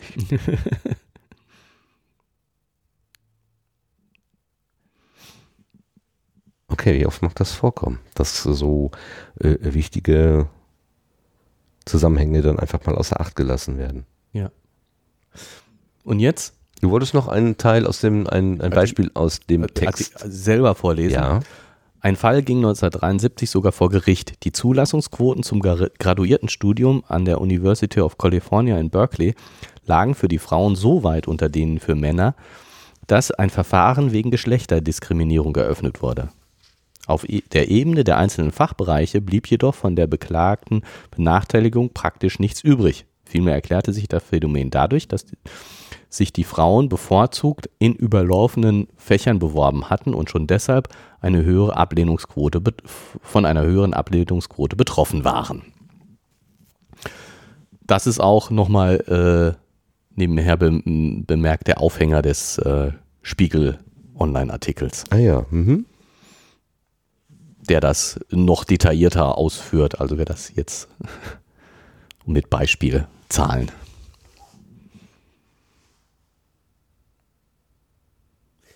Da war, also die Frauen sind vor Gericht gegangen, weil sie sagten, die diskriminieren uns, die, die lassen Genau, die hier, ähm, Zulassungsquote ist schlechter als bei den Männern. Ne? Mhm. Von, von, was weiß ich, äh, bei den Frauen ist die Zulassungsquote 70 Prozent, bei den Männern 80 Prozent. So geht's nicht. Mhm. Und der Grund war, dass die Frauen sich bei überlaufenden Studiengängen, wo sowieso viele äh, Größe- nicht zugelassen worden sind, äh, zahlenmäßig häufiger beworben haben. Oder häufig, ja doch häufiger, öfter beworben haben. Oder mehr Frauen sich auf solche Studiengänge beworben haben, als bei den anderen. Fachbereichen. Das heißt, auf der Ebene der einzelnen Fachbereiche waren die Frauen durchaus nicht benachteiligt. Nur in der Summe. Nur in der Summe. Oh. Und ich finde, das ist ein Paradebeispiel dafür, dass man jetzt, dass die Aussage, äh, es gibt keine klare Antwort darauf, ähm, richtig ist. Man muss weiter untersuchen. Oder man muss, man muss sich, man kann jetzt nicht eine einfache Schlussfolgerung daraus ziehen. Also insofern hat der Artikel recht. Es gibt keine einfache Antwort darauf. Nee, nee. Klar, also gerade in der, in der Sache mit dem Gericht, ähm, die müssen sich im Prinzip die Einzelfälle halt anschauen und werden das wahrscheinlich auch getan haben. Ich unterstelle jetzt mal, dass die, äh, dass die Klage da abgelehnt worden ist. Ich kann mich jetzt an das Ergebnis, was hier steht, gerade nicht erinnern. Ähm, So hört sie eben- an. Weil sie eben äh, festgestellt haben, dass in den einzelnen Fachbereichen alles ja, der Ordnung halber abgelaufen ist.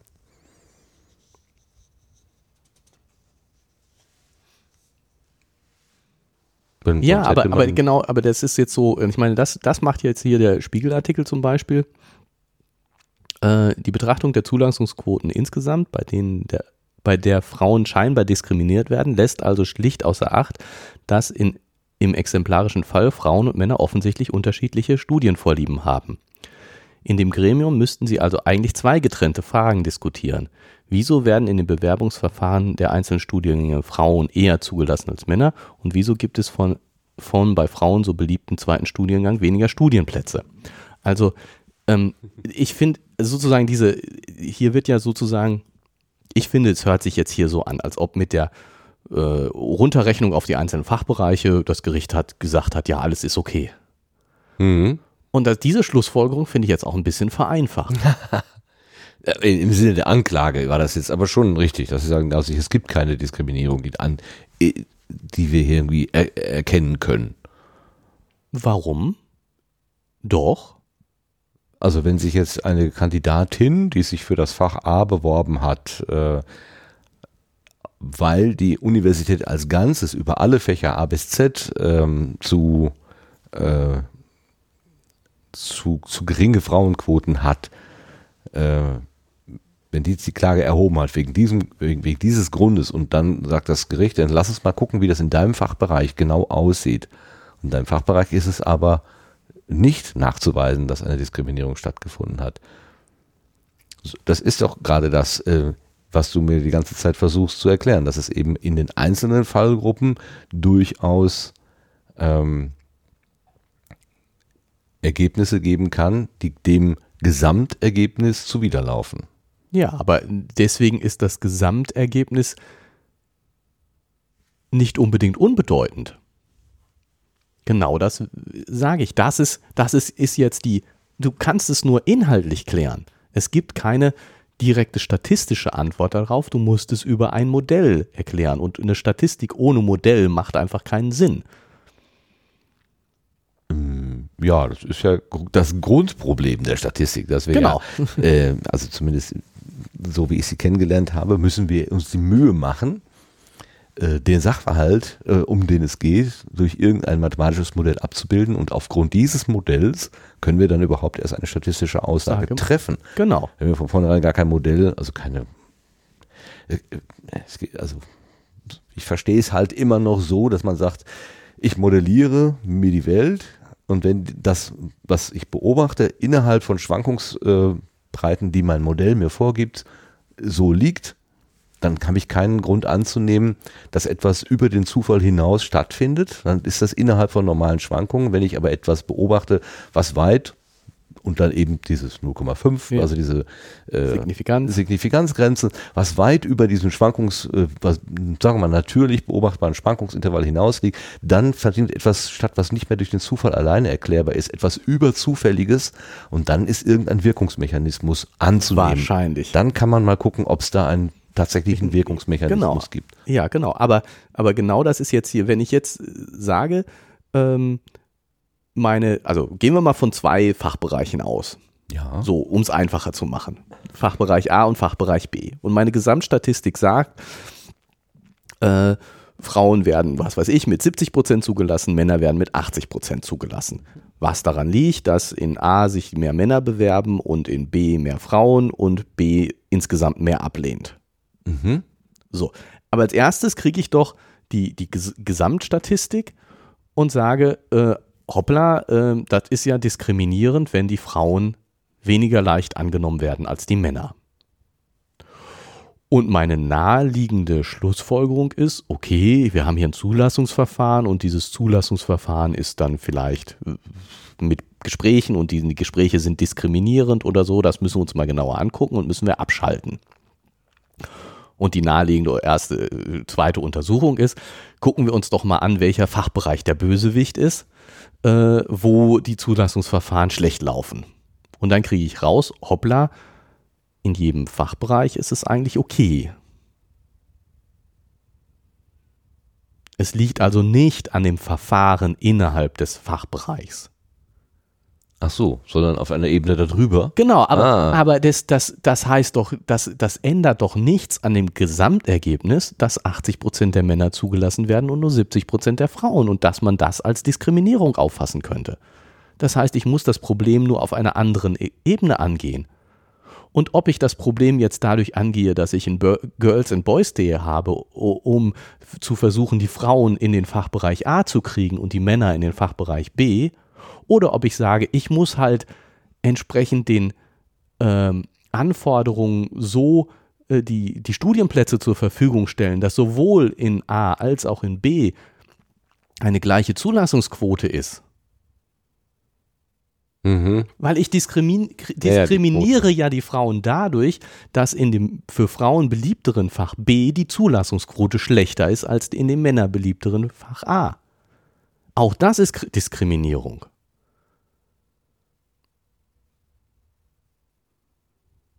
Mhm. Ganz praktisch, wenn ich in den Ingenieurwissenschaften, wo sich hauptsächlich Männer bewerben, äh, Zulassungsquote von 100 Prozent habe, in den äh, Erziehungswissenschaften, wo der Anteil der Frauen höher ist, äh, eine Zulassungsquote von 50 Prozent, dann ist das vielleicht Diskriminierung. Dann sollte ich mir mal Gedanken darüber machen. Ja, das, äh, das praktische Beispiel äh, kann ich sofort verstehen, ja klar. Genau, und, und deswegen finde ich jetzt sozusagen so diese, diese Schlussfolgerung, ja, wenn wir das mal so wir machen das, äh, wir gucken uns das auf den einzelnen Ebenen, ach, das ist ja alles prima. Auch ein bisschen blauäugig. nee, deswegen ist noch nicht alles prima, nur weil es in jedem Fachbereich prima ist. Es sind, äh, beide Aussagen sind wichtig und sind gut. Und wenn sie im Widerspruch dazu zueinander stehen, dann muss ich rausfinden, warum.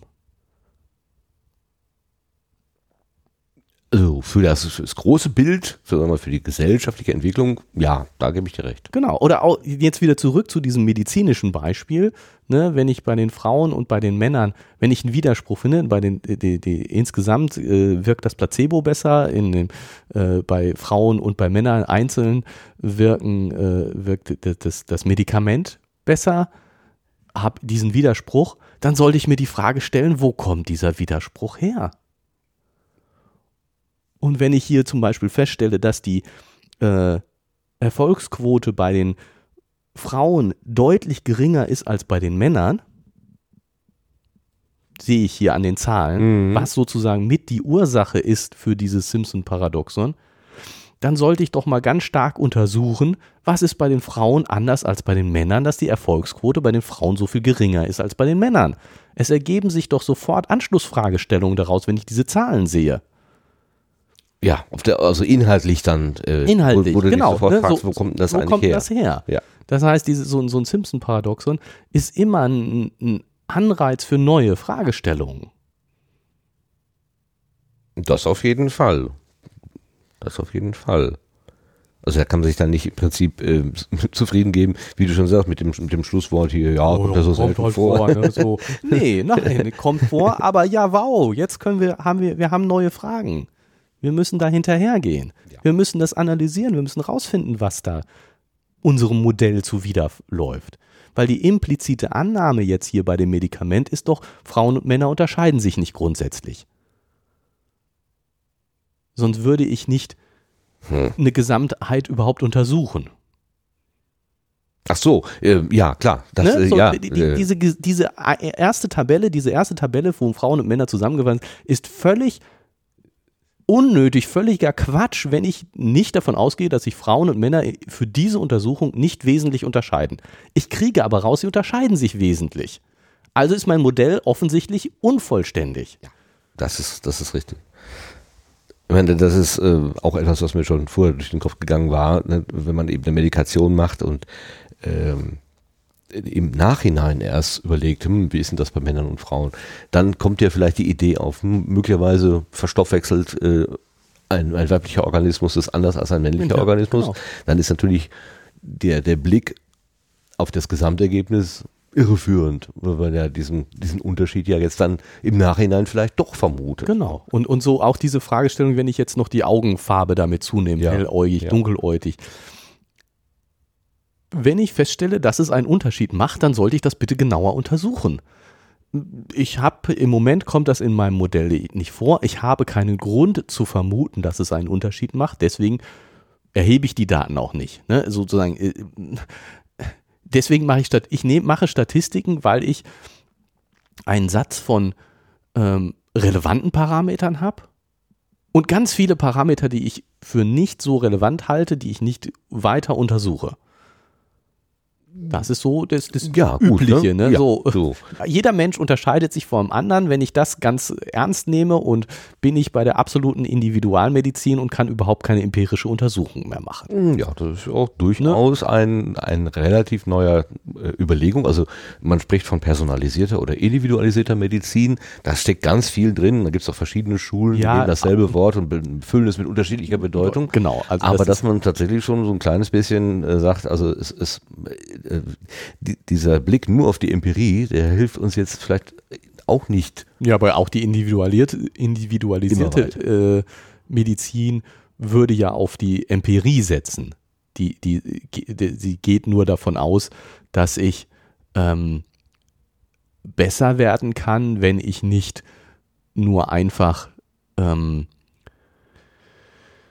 eine ganz simple Gruppeneinteilung habe in wenige Gruppen, sondern dass ich von ganz vielen Einteilungen, vielleicht sogar linearen Parametern ausgehe, die ich individuell modelliere. Aber auch da geht es ja, geht es ja um Modellierung. Ich habe ein, eine Modellidee ähm, und äh, über diese Modellidee habe ich einen Satz von Parametern und komme zu einem Ergebnis.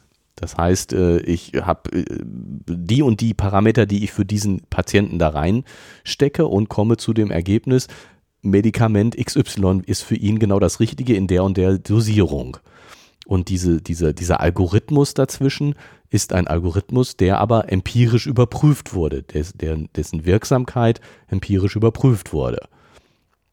Also du meinst, das ist eine Medizin mit mehr Einflussfaktoren, schlicht, schlichtweg. Genau. Und wo ich eben ähm, mit so, sagen wir mal, simplen Gruppeneinteilungen, die, die, der, hier, hier, hier ist ja jetzt eine, die einfache Gruppeneinteilung, äh, die Fragestellung Medikament oder Placebo Mhm. und die Gruppeneinteilung ist Männer oder Frauen. Mhm. Und dann kriege ich, äh, habe ich vier Antwortmöglichkeiten für Männer Medikament oder Placebo, für Frauen äh, so. Und diese einfache äh, Einteilung von einem Parameter zu einem Zielwert ist eben recht einfach. In der individualisierten Medizin hätte ich zig Parameter, Mhm. 20, 30, 40, keine Ahnung, und kriege äh, ein, ein Ergebnis dann für einen Parametersatz. Und es, ich habe eben nicht mehr so, dass ich für jede mögliche Parameterkombination ähm, genug Belegfälle habe, die, die das Ergebnis machen, sondern ich habe Zusammenhänge zwischen den Parametern, nicht Zusammenhänge zwischen den Parametern, sondern ich habe untersuche ein, eine Funktion, die aus den Parametern ein Ergebnis liefert Mhm. und nicht mehr nur einfach äh, völlig getrennte Fälle voneinander. Weil das wären viel zu viele. Wenn ich, weiß was ich, 20 Parameter habe, alleine mit Ja, Nein, äh, 2 hoch 20, äh, so, so eine Statistik äh, finde ich nicht mehr genug Fälle, um die untersuchen zu können. Aber über Modellierung kann ich es durchaus untersuchen. Na gut, man könnte es, ja, man findet natürlich empirisch dann vielleicht nicht mehr genug Fälle, um um für jeden Einzelfall eine ganz konkrete Vorhersage zu machen, zumal die ja Statistik sowieso nicht unbedingt stimmen muss. Ne, das ist ja, Statistik ist ein Scheußreh. ja, ne, ne, das ist ja, das ist ja eh klar. Ich meine, ähm, dass diese, diese Aussage äh, nie eine exakte Vorhersage für den Einzelfall sein kann, Nee, ist ja eh klar. ganz ne? klar. So, meine, das ist nun mal so. Ja, ich gucke gelegentlich hier aus dem Küchenfenster, da ist so eine, so eine Einfahrt, ähm, wie oft sich da Fahrzeuge treffen. Und wenn die jetzt nicht bremsen würden, dann gäbe es einen Unfall. Und die frage ich mich manchmal, wie, wenn ich das hätte vorher bestimmen sollen, dass sich diese zwei Fahrzeuge an dem und dem Tag zu der und der Uhrzeit an der und der Stelle treffen. Das wäre eine so geringe Wahrscheinlichkeit wahrscheinlich, äh, vermutlich, nicht wahrscheinlich, äh, dass es irrelevant gewesen wäre und dennoch passiert es ja. Also das Ereignis sehe ich vor meiner Nase. Das ist sehr faszinierend. Ja, was sagt uns das denn jetzt? Also, Auf der einen Seite gibt es in der Mathematik Spielereien, die man anstellen kann. Die sind völlig legitim, kann man auch machen, kann man auch alles schön ausrechnen, kann man äh, geo ach, geografisch, ähm, geometrisch lösen, Bildchen kann man numerisch lösen, man kann irgendwelche äh, numerischen Abschätzungen darüber machen, man kann äh, Grenzwertberechnungen oder Ja, also ich meine, oder auch so dieses- Fallberechnungen machen. Genau, diese, diese, diese Überlegung, äh, wie viel ähm, Ausprägungen, äh, also wie viel Anzahl äh, brauche ich mindestens, damit äh, das Simpson-Paradoxon auftreten kann. ähm, also ich muss mindestens in jeder Gruppe drei haben von meinen, also brauche ich insgesamt mindestens ähm, vier, äh, vier mal drei, zwölf äh, Testteilnehmer, um auf das Simpson-Paradoxon du stoßen zu können. Hm. Das ist natürlich eben jenseits, also für, für jeden Statistiker natürlich völliger Unfug, weil ich meine, in der Statistik mit zwölf Teilnehmern, da, hm, ja, ja, es gibt auch Verfahren für Geringzahlstatistiken, aber bei zwölf wird auch das schon sehr, sehr schwierig. Naja, aber wenn du dann aus, der, aus, dem, aus dem, dann müsstest du wirklich aus diesem statistischen, also Stichprobenmodell sozusagen sagen, warum, warum hast du diese zwölf genommen? Wie, wie repräsentativ äh, sind, die die, überhaupt? jetzt überhaupt für deine Grundgesamtheit? Wenn deine Grundgesamtheit nur 24 ist und du nimmst quasi jeden zweiten, Ja. dann ist die ja gar nicht so schlecht. ja? Genau, aber, Aber wenn du jetzt sagst, für die Gesamtbevölkerung einer Gemeinde, eines Ortes, eines, einer Region oder eines ganzen Landes oder der ganzen Welt sind zwölf natürlich, ja, kannst du jetzt wenig Aussagen drüber machen. Nein, aber äh, also also fängt das Modellieren ja schon an. meine genau. ich an. Und aber dass, dass eben sich Mathematiker für sozusagen auch für diese unteren Grenzfälle interessieren, ist doch klar. Genau, finde ich total äh, naheliegend und ja, toll, ne, spannend und und auch diese diese Anzahlen, also äh, für natürliche Zahlen zwischen 1 und 4 gibt es genau 1, 2, Genau. 3, 4 Fälle. Vier Fälle. Und für 1 bis 5 gibt es 232. 232. Weißt du, das ist mathematisch witzig, Ja, äh, äh, statistisch völlig uninteressant. mit n gegen unendlich geht die Zahl, da geht der Anteil der paradoxen Fälle auf 0,9606. Pro- Prozent. Äh, was ist denn der Anteil der paradoxen Fälle? Also worauf beziehen die denn? Auf, auf alle möglichen Fälle? Ja, genau. Ach so, okay. Auf alle möglichen Fälle. Also jetzt Verhältnis. wirklich. Aber auch das schon wieder, ne? Ja, ist So- Spielerei. Ne? Das ist Spielerei, weil ich meine, der Anteil äh, von allen möglichen Fällen, in der Praxis gehen wir eigentlich davon aus, dass wir keine zufällig, völlig zufällige Verteilung haben. Das heißt, der Anteil von allen möglichen Fällen ist völlig uninteressant, weil, weil unsere äh, Verteilung auf die Fälle nicht gleichmäßig ist. Nee. Ne, das ist eigentlich so ein bisschen die Grundvoraussetzung, warum ich überhaupt die Statistik mache, ist, dass es nicht gleich verteilt ist. Deswegen, also das ist so, ja, ich verstehe das als Spielerei, aber Statistik gesehen ist es natürlich völlig irrelevant. Das erinnert mich an etwas, was ich mal gemacht habe, weil äh, ich war irgendwann mal so sauer auf diese Statistik, dass ich gesagt habe, man kann aus allen Zahlenreihen, kann man ja irgendwas deuten. Ich könnte sogar Telefonnummern nehmen und könnte irgendwas daraus deuten.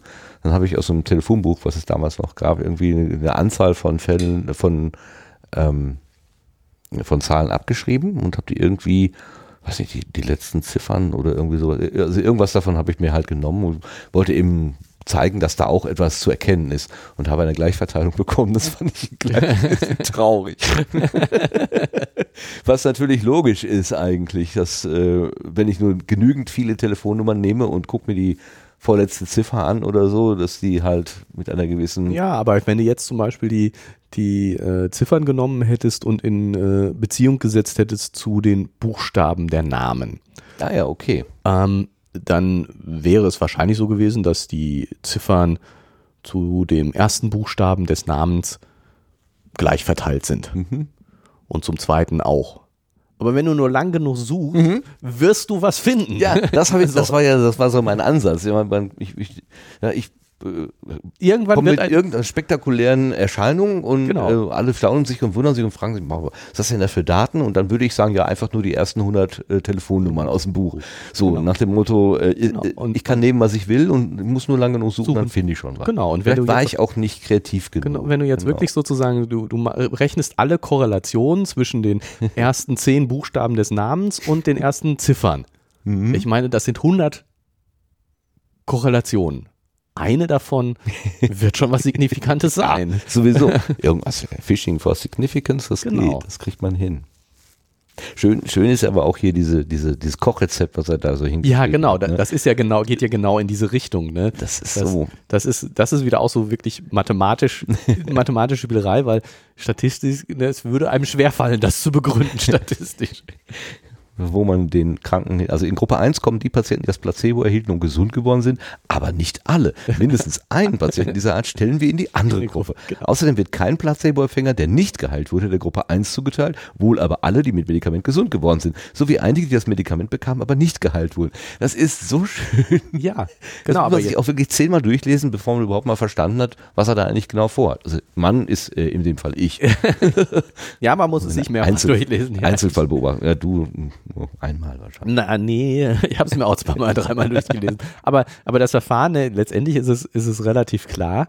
Äh, man muss sich das mal so ein bisschen, also ich finde auch aufmalen oder so äh, in, in Tabellenform vorstellen. Und dann ist es, ist es schon klar, was da passiert und dass sowas möglich ist. Aber das, das zeigt ja wieder, dass ich mit Statistik lügen kann, wenn ich das will. Ja. Ne? Also das, das ist doch auch jedem klar. Das ist jetzt ja jetzt Nee, nicht so. Das nicht? ist nicht jedem klar. Nein. Na gut, okay. Ich glaube, dass es, äh, ich denke, dass es äh, ein hohes Vertrauen in Statistik gibt. Ähm, wir, wir erleben ja, äh, was wir erleben ist, ähm, dass bei gleichem Datenbestand die Menschen zu unterschiedlichen Aussagen gelangen kommen, äh, können. Hatten wir das nicht beim, beim letzten, hatten wir das nicht schon mal auch? Wir hatten schon mal das Thema, ähm, dass sel derselbe Datensatz, ach hier, äh, bei dem, ähm, bei der, bei der, bei dem, bei dem Uranverein. Das waren doch zwei unterschiedliche, also einmal hat das ein Historiker äh, analysiert und einmal Ja. ein Physiker analysiert. Genau. Die- Bei, bei, bei exakt der gleichen Datengrundlage kamen beide zu unterschiedlichen äh, Ergebnissen. Ergebnissen sozusagen. Ja. Ähm, und dass das im Prinzip mit, mit anderen Datensätzen, die man statistisch analysiert, auch möglich ist. Also, ähm, Ja. Aber jeder glaubt dann trotzdem erstmal, da stelle ich jetzt einfach mal, an die Richtigkeit seiner äh, Interpretation. Ja, gut, okay, aber äh, Ja, Ja. Muss nicht so sein. ja. Ja, klar, aber das Man, man muss sehr klug sein. Ähm, und nebenbei, ich bin es nicht, ich kann es nicht durchblicken, um genau diese, ähm, diese Probleme halt zu durchblicken und kritisch mit Statistik umgehen zu können. Um, um eben zu sehen, was, wo einem dann ein X für ein, für ein U vorgemacht wird. Ja, gut, aber ich meine, ist das nicht bei äh, allem so, um das jetzt mal so zu sagen? Also nicht nur bei Statistik, sondern ähm, Ja, Statistik kommt so ein bisschen äh, groß daher, weil man da seht her, wir haben 10.000 Leute befragt. Ähm, ja. Ich habe letztens noch, auf, hier war irgendwie so ein Werbeplakat. Neun von zehn Testerinnen empfehlen dieses Produkt. Ja, warum haben sie denn überhaupt am Test teilgenommen? Weil sie irgendwie mit diesem Produkt äh, was zu tun haben, ja. zum Beispiel. Äh, Also, äh, wer würde denn an, einer, an einem Test von irgendeinem Produkt teilnehmen, wenn er kein Interesse grundsätzlich mal daran hatte? Oder die we- allerwenigsten werden das kritisch, kritisch teilnehmen. Das sind dann, ist dann eben die eine von zehn. Ja. Die- und, dann, dann ist ja egal. Neun von zehn Testerinnen empfehlen. Da fand ich ja die Fisherman's Friends, äh, Fisherman's Friends Werbung sehr schön mit den zehn Matrosen, die da standen und alle neben so ein Fisherman's Friend und einer fällt um. Und dann äh, neun von neun Matrosen fanden Fisherman's Friend nicht zu stark. ja, genau. Das äh, zeigt es sehr deutlich, was da passiert. Okay. Ähm, ja, aber ich meine, das ist doch bei, bei allen anderen Sachen jetzt auch so. Wenn ich, ähm, äh, pf, ich muss schon den, den, der messenden Instanz bei fast allen Sachen einfach vertrauen, dass die Messung ordentlich ist, sinnvoll ist. Also, ähm, ich kann den äh, äh, Schadstoffausstoß meines Autos nicht selber bestimmen. Ja. So, das heißt, ich muss darauf vertrauen, dass die Leute, die das machen, das ordentlich machen. Und wenn sie das nicht tun, dann bin ich aufgeschmissen. Ja. Und ich muss ähm, ohne, ohne dieses Vertrauen äh, funktioniert es nicht. Und wenn äh, die, die messende Instanz dieses Vertrauen missbraucht, ist das ganz schlimm, weil das Vertrauen insgesamt verloren geht. Mhm. Und so, das ist bei Statistiken genauso. Ich, äh, man kann mit Statistiken lügen, man kann mit anderen Messwerten lügen. Ähm, wenn ich mich damit auskenne, kann ich das machen. Äh, ich kann nur als messende Instanz versichern, dass ich so sorgfältig wie möglich vorgegangen bin. Und das auch wirklich so meinen. Mhm. Ich wollte mich immer mal auf die Spur machen, habe es leider immer noch nicht getan, mal, mal, vielleicht mal zu gucken, wo diese Idee der Empirie eigentlich herkommt. Also die Idee zu sagen, wenn es für viele gut ist, dann muss es für das Individuum auch gut sein. Als beste Vermutung. Genau, ja, ne? das ist ja sozusagen ne? das Beste, was wir wissen können. Genau. Ähm, wo, wo das eigentlich so hergekommen ist. Eigentlich so, die, diese, diese grundsätzliche Idee. Du meinst so philosophisch sozusagen. Mhm. Ja, ja. Weil das ist äh, so, so simpel, wie es sich anhört, glaube ich, ist es gar nicht. Bei aller Unterschiedlichkeit, die wir ja haben. Nee, und ich meine, ähm, das, das ist auch wieder der, ähm, weiß ich nicht, haben wir ja schon auch mehr als einmal darüber gesprochen, über diese, diese grundsätzliche Idee von, von Wissenschaftlichkeit, dass eben ähm, die Wissenschaft immer betont, die Ergebnisse sind vorläufig. Mhm.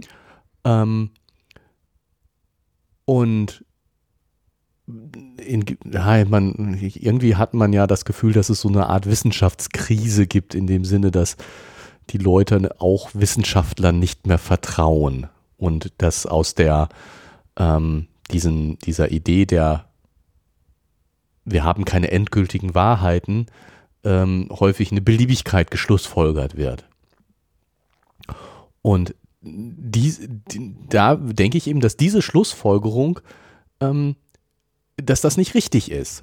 Aus, wir haben keine endgültigen Ergebnisse, wir, wir, wir sagen nicht, wir haben die absolute Wahrheit, eben nicht folgt, es ist beliebig, sondern es ist das Beste, was wir wissen können. Ja. Wir haben, wir, wir behaupten nicht, dass diese Antwort wahr ist, aber diese Antwort ist die beste Antwort, die Im jemand Moment geben kann. Zurzeit?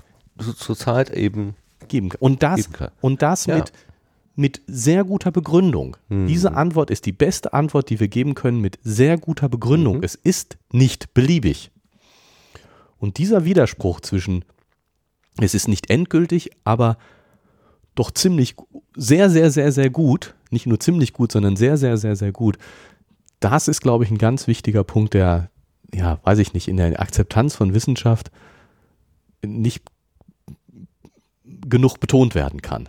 Ja. Das ne, dass, dass wir, sind, wir sind keine Religion, die sagt, wir haben die absolute Wahrheit, aber es ist auch keine Beliebigkeit. Man kann nicht einfach irgendwas behaupten und sagen, oh, du kannst es ja auch nicht besser beweisen. So kreationistenmäßig. nee, das ist richtig. Äh, ich überlege gerade, ähm, dass, dass irgendwas klingelt in mir, als hätte ich irgendwas erlebt, was dazu passen würde, aber ich krieg's nicht mehr zusammen. Was war das denn noch?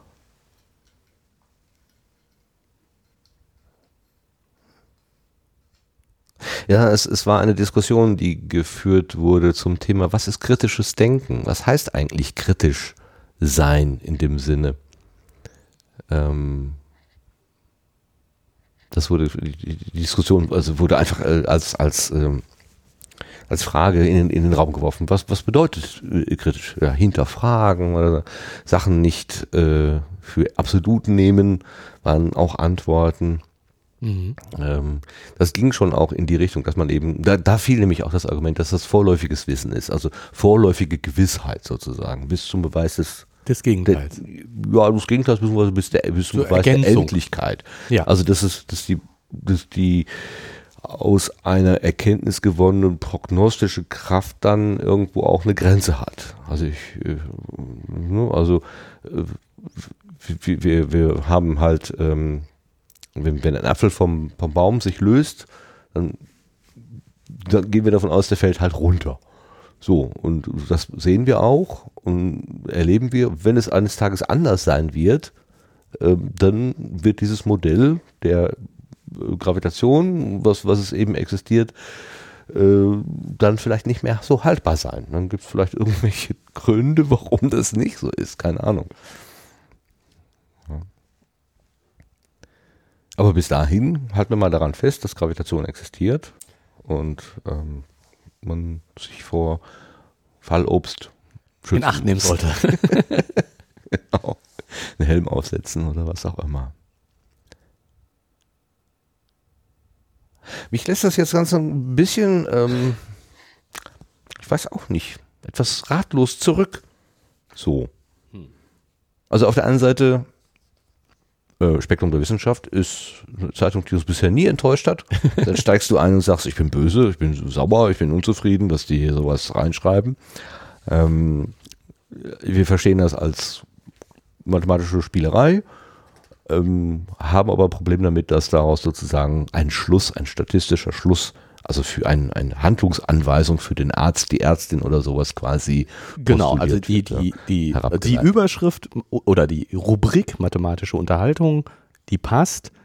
Der Ton des Artikels, finde ich, passt nicht zu mathematische Unterhaltung. Warum, warum ist das denn wohl so? Wie, äh, kann denn ein Professor der Informatik ein einen nicht zutreffenden Begriff von statistischer Anwendung haben? Oder hat er vielleicht ein, ein, ein Modell gesucht oder eine Sprache äh, versucht, sie so einfach zu machen, dass es quasi für den, ähm, an wen richtet sich die Zeitschrift? An den Laien? Nein, wie nennt man das? Den Amateur, Informierten Laien. Also ich meine, den Amateurwissenschaftler, informierter Laie. Interessiert, also äh, Amateurwissenschaftler passt jetzt hier nicht, finde ich. Amateurwissenschaftler ist auch gut. Mein Stethoskop ist aus Plastik. hm, ach, du, du willst jetzt wissen, warum der so ist. Darüber habe ich mir gar nicht so Gedanken gemacht. Nee, könnte ja auch einen Grund haben. Also gut, äh, es gibt ja die, die äh, den, den Aspekt der, die, der didaktischen Vereinfachung. Also manchmal bricht man ja Dinge herunter. Ähm, um es zu erklären. Ja, also, schon klar. Und ich meine, das ist natürlich, ist natürlich ein Problem von Spektrum der Wissenschaft, die etwas, wenn auch auf hohem Niveau, aber populärwissenschaftlich genau. äh, erklären wollen. Erklären wollen und wo sicherlich Dinge vereinfacht werden, äh, weil sie sonst ihr Publikum überfordern würden. Ich glaube, das Niveau ist schon nicht schlecht, aber äh, natürlich es sind keine äh, Artikel, die sich an wirkliche Fachleute richten, sondern immer an aus dem außerhalb des Fachgebiets stehende Leute. Und das Paradox an, an deutlich zu machen an dem Eingangsbeispiel, dass man sagt, da, da ist jemand, der möchte gerne aus Daten etwas, äh, eine Handlungsempfehlung sozusagen bekommen. Und wenn er die Daten auf die eine Art und Weise aufbereitet, dann ist die Handlungsempfehlung, äh, gib Medikament. Und wenn er das auf die andere Art aufbereitet, dann ist die Handlungsempfehlung, gib äh, nicht Medikament. Dass das ein Paradox ist, ähm, wird dadurch sehr deutlich. Wird dadurch sehr deutlich. Also insofern ist das Beispiel vielleicht was aus der didaktischen Perspektive ganz gut gewählt, weil es wirklich so, hm, so schlägt es so richtig ins Gesicht. Genau, also wie das hier ja auch in dieser einen Überschrift steht. Es, genau, die ist sehr Mensch gut. Gibt, gibt, es das Medikament, ist es ein Mann oder eine Frau, gibt das Placebo. Jetzt habe ich wie bitte? Ist es ein Mensch? Ne? Ist ja. es, also ist es ein Mensch, dann gibt das Medikament, ist es Mann oder Frau, gibt es Placebo. Das, das ist total genial. Das diese, ist plakativ diesen, und das, das macht dieses, dieses Paradoxon sehr deutlich. Ja, ich bleibe aber dabei, dass sozusagen die der so, ja die Schlussfolgerung oder was heißt das für wissenschaftliche Statistiken fehlt. Also der Hinweis darauf, dass das ähm, Sachen sind, also diese, diese Kenntnis, wie das beim Spiegel steht, die Kenntnis des, des äh, Simpson-Paradoxons sollten Statistiker haben. Ne, die sollten, die, denen sollte das schon mal begegnet sein, mhm. sozusagen. Ja, so im Sinne von, es kann sein, dass dein Gesamtergebnis nicht die Wahrheit widerspiegelt, wenn man es auf Gruppen runterbricht, im Vergleich zu den Ergebnissen von äh, Untergruppen. Ähm, deswegen sei auf der Hut, dass du alle relevanten Parameter mit berücksichtigst. Und ähm, ja, aber das ist das sozusagen andererseits ähm, die statistische Praxis durchaus äh, Verfahren hat, um solche Dinge zu erkennen. Und, mhm. und äh, das wäre jetzt zum Beispiel was, was, es hätte ja ein, ein Absatz hier genügt, ja, der eben sozusagen dann auch so kleine Hinweise drauf ja. gibt im Sinne von Statistiker versuchen, das Paradoxon frühzeitig zu erkennen und zu vermeiden, indem sie die und die Untersuchungen auf ihren Daten vorher machen. Ja, oder dass das eben ähm, ein, äh, ein, ein Huckepack ist. Also auf das ursprüngliche Zufallsexperiment, was man gemacht hat, wird nochmal eine, eine Untergruppierung aufgelegt, genau, ohne also dass man das im Vorfeld bedacht hat. Man hätte dann eine geschichtete Stichprobe ziehen müssen, müssen oder was, auch, auch, immer. immer. Also, genau, oder, äh, oder dass eben, äh, dass eben diese, diese äh, vielleicht nachträgliche Untersuchung explorativ dazu Explorativ ist das ja völlig in Ordnung. Genau, dazu führen, dass man neue Untersuchungen Richtig. macht. Ja. So. Also das, das fehlt das, so ein bisschen. Das, das, fehlt so sozusagen die, die Einordnung in die wissenschaftliche Praxis. Ja. Weil, ja. Ja, ja. Das, das Aber andererseits, wir, wir wissen vielleicht auch ein kleines bisschen mehr. Also ich habe mal einem Physiker gegenüber gesagt, die kleinsten bekannten Bausteine des Lebens sind die Atome kriegte erstmal große Augen. ich wusste, das, also es war eine bewusste Provokation und es ja. funktionierte auch, aber das ist natürlich das, was man Kindern beispielsweise erstmal äh, gegenüber äh, sagt. Ne? Also das Kleinste, was wir so kennen, sind Atome. Einem Quantenphysiker kann, kannst du damit nicht kommen, ne? ist, ist klar, ja. Ähm, äh, also da ist einfach, was welches Publikum wird angesprochen. Hm. Ja gut, aber irgendwie die anderen Artikel sind schon ähm, so, dass man an der Stelle ein bisschen mehr erwarten konnte, meinst du? Ja, finde ja, ich, finde ja, ich, find ich schon. Und, und gerade weil dieses Statistik, also äh, ich finde schon, dass das, also einerseits, oder erster Punkt, das Ansehen von Wissenschaft in der Öffentlichkeit, ähm, finde ich schon wichtig und, und äh, sollten wir nicht leichtfertig mit umgehen. Mhm. Wir als Wissenschaftsgläubige als Gemeinde. Das die Glocken läuten. Ne? genau. Oder irgendwas äh, adäquat. Also du verstehst, was ich meine. Mhm. Also ich, ich habe, ich habe, ich sehe ähm, sehr große Probleme äh, mit äh, Fake News, mit äh, äh, Beliebigkeiten an, an Wahrheiten, an Fakten und so. Und ich glaube, ähm, wir müssen aufpassen, dass wir, äh, was wir als wahr und was nicht als wahr annehmen. Und ich halte die, die Empirie, die, die Wissenschaft für einen Grundpfeiler, auf den wir vertrauen können und sollten, wenn es darum geht, Wahrheit von Unwahrheit zu unterscheiden. Hm. Und das heißt aber auch, wenn uns das gesellschaftlich nützen soll, dieser Grundpfeiler, dann ähm, dürfen wir mit dem Vertrauen, das die Leute in Wissenschaft haben, müssen wir sehr vorsichtig umgehen, weil die genau diese Fake News bauen ja gerade darauf, dass dass sie sagen, jeder hat seine eigene Wahrheit. Mhm. Und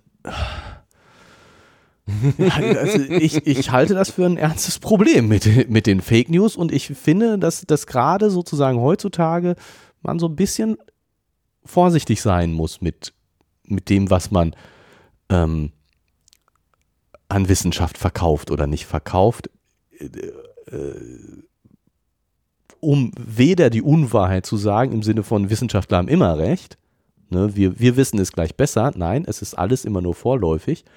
Aber andererseits eben äh, auch nicht Unsicherheit darstellen, die nicht da ist. Mhm. Ne, hier steht ja Oder Sicherheit, die nicht da ist. Da also jetzt genau. hier äh, einen Schluss zu ziehen auf einer Datenebene, die das eigentlich gar nicht erlaubt, äh, ist vorgegaukelte Sicherheit oder vorgegaukelte ja. Aber es ist eben auch nicht so, wie, wie der Artikel nahelegt, dass, boah, ja, kann, wissen wir halt einfach nicht. Und kann immer auftrauen. Kann, kann immer sein, dass das falsch ist. Aber keine Sorge, kommt ganz selten. Selten vor, genau.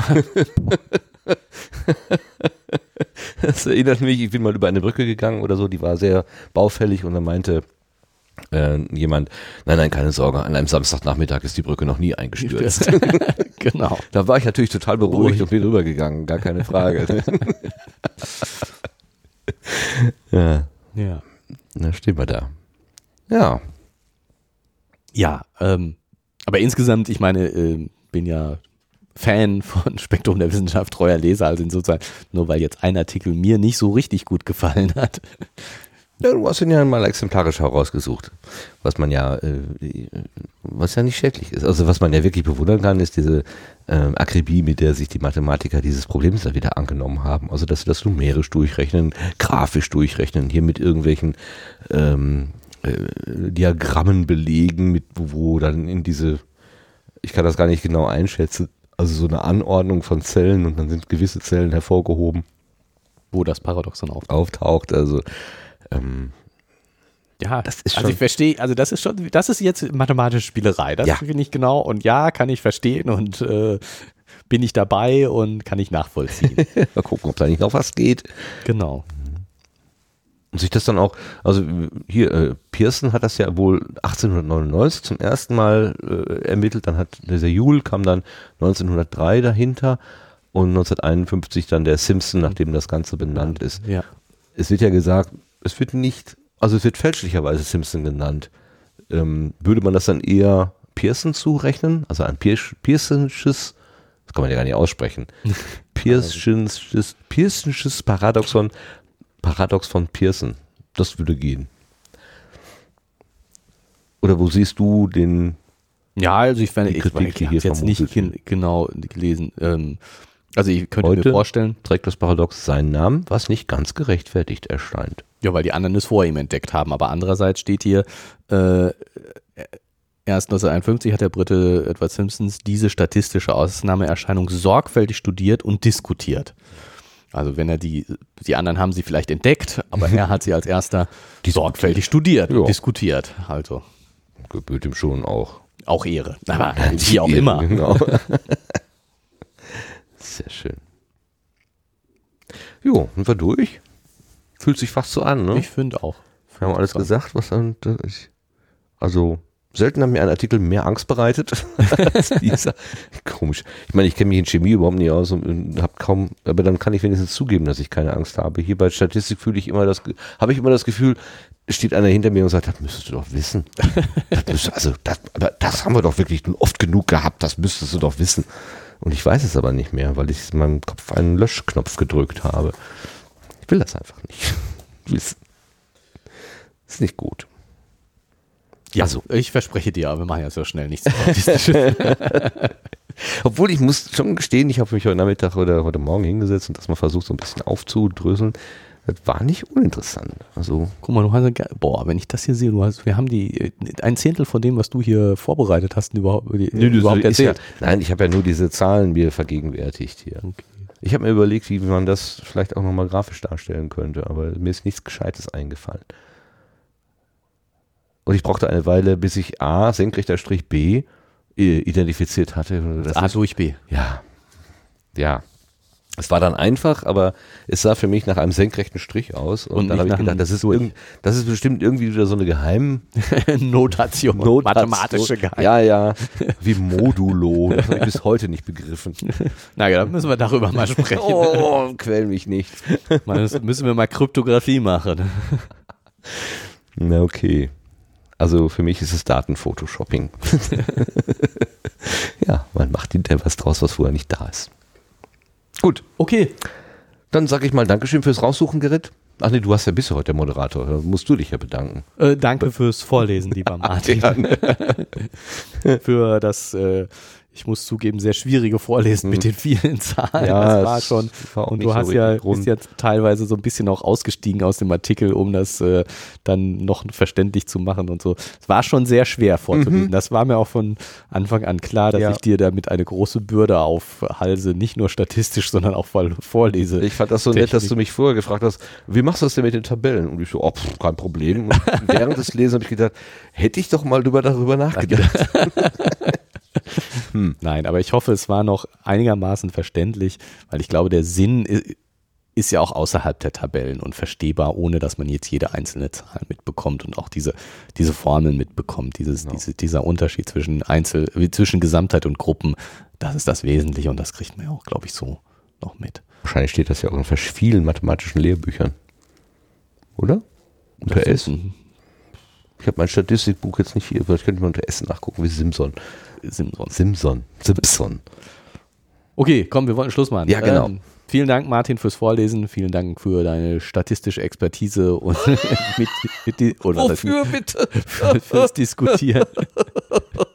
Okay, Und, mit, äh, einem, mit einer guten Und Schlusspunkt vor allen Dingen, vor allen gehen wir aus für die, an die Zuhörer fürs Zuhören. Genau. Und die Hörerinnen Die auch fürs Zuhören. Genau. Und vielleicht bis bald. Mal gucken. Ja, hoffentlich bis bald. Wieder ein bisschen, bisschen schneller als beim letzten Mal. Wir, wir wollen uns Mühe geben. Alles klar. Und bis dann. Ciao. Tschüss.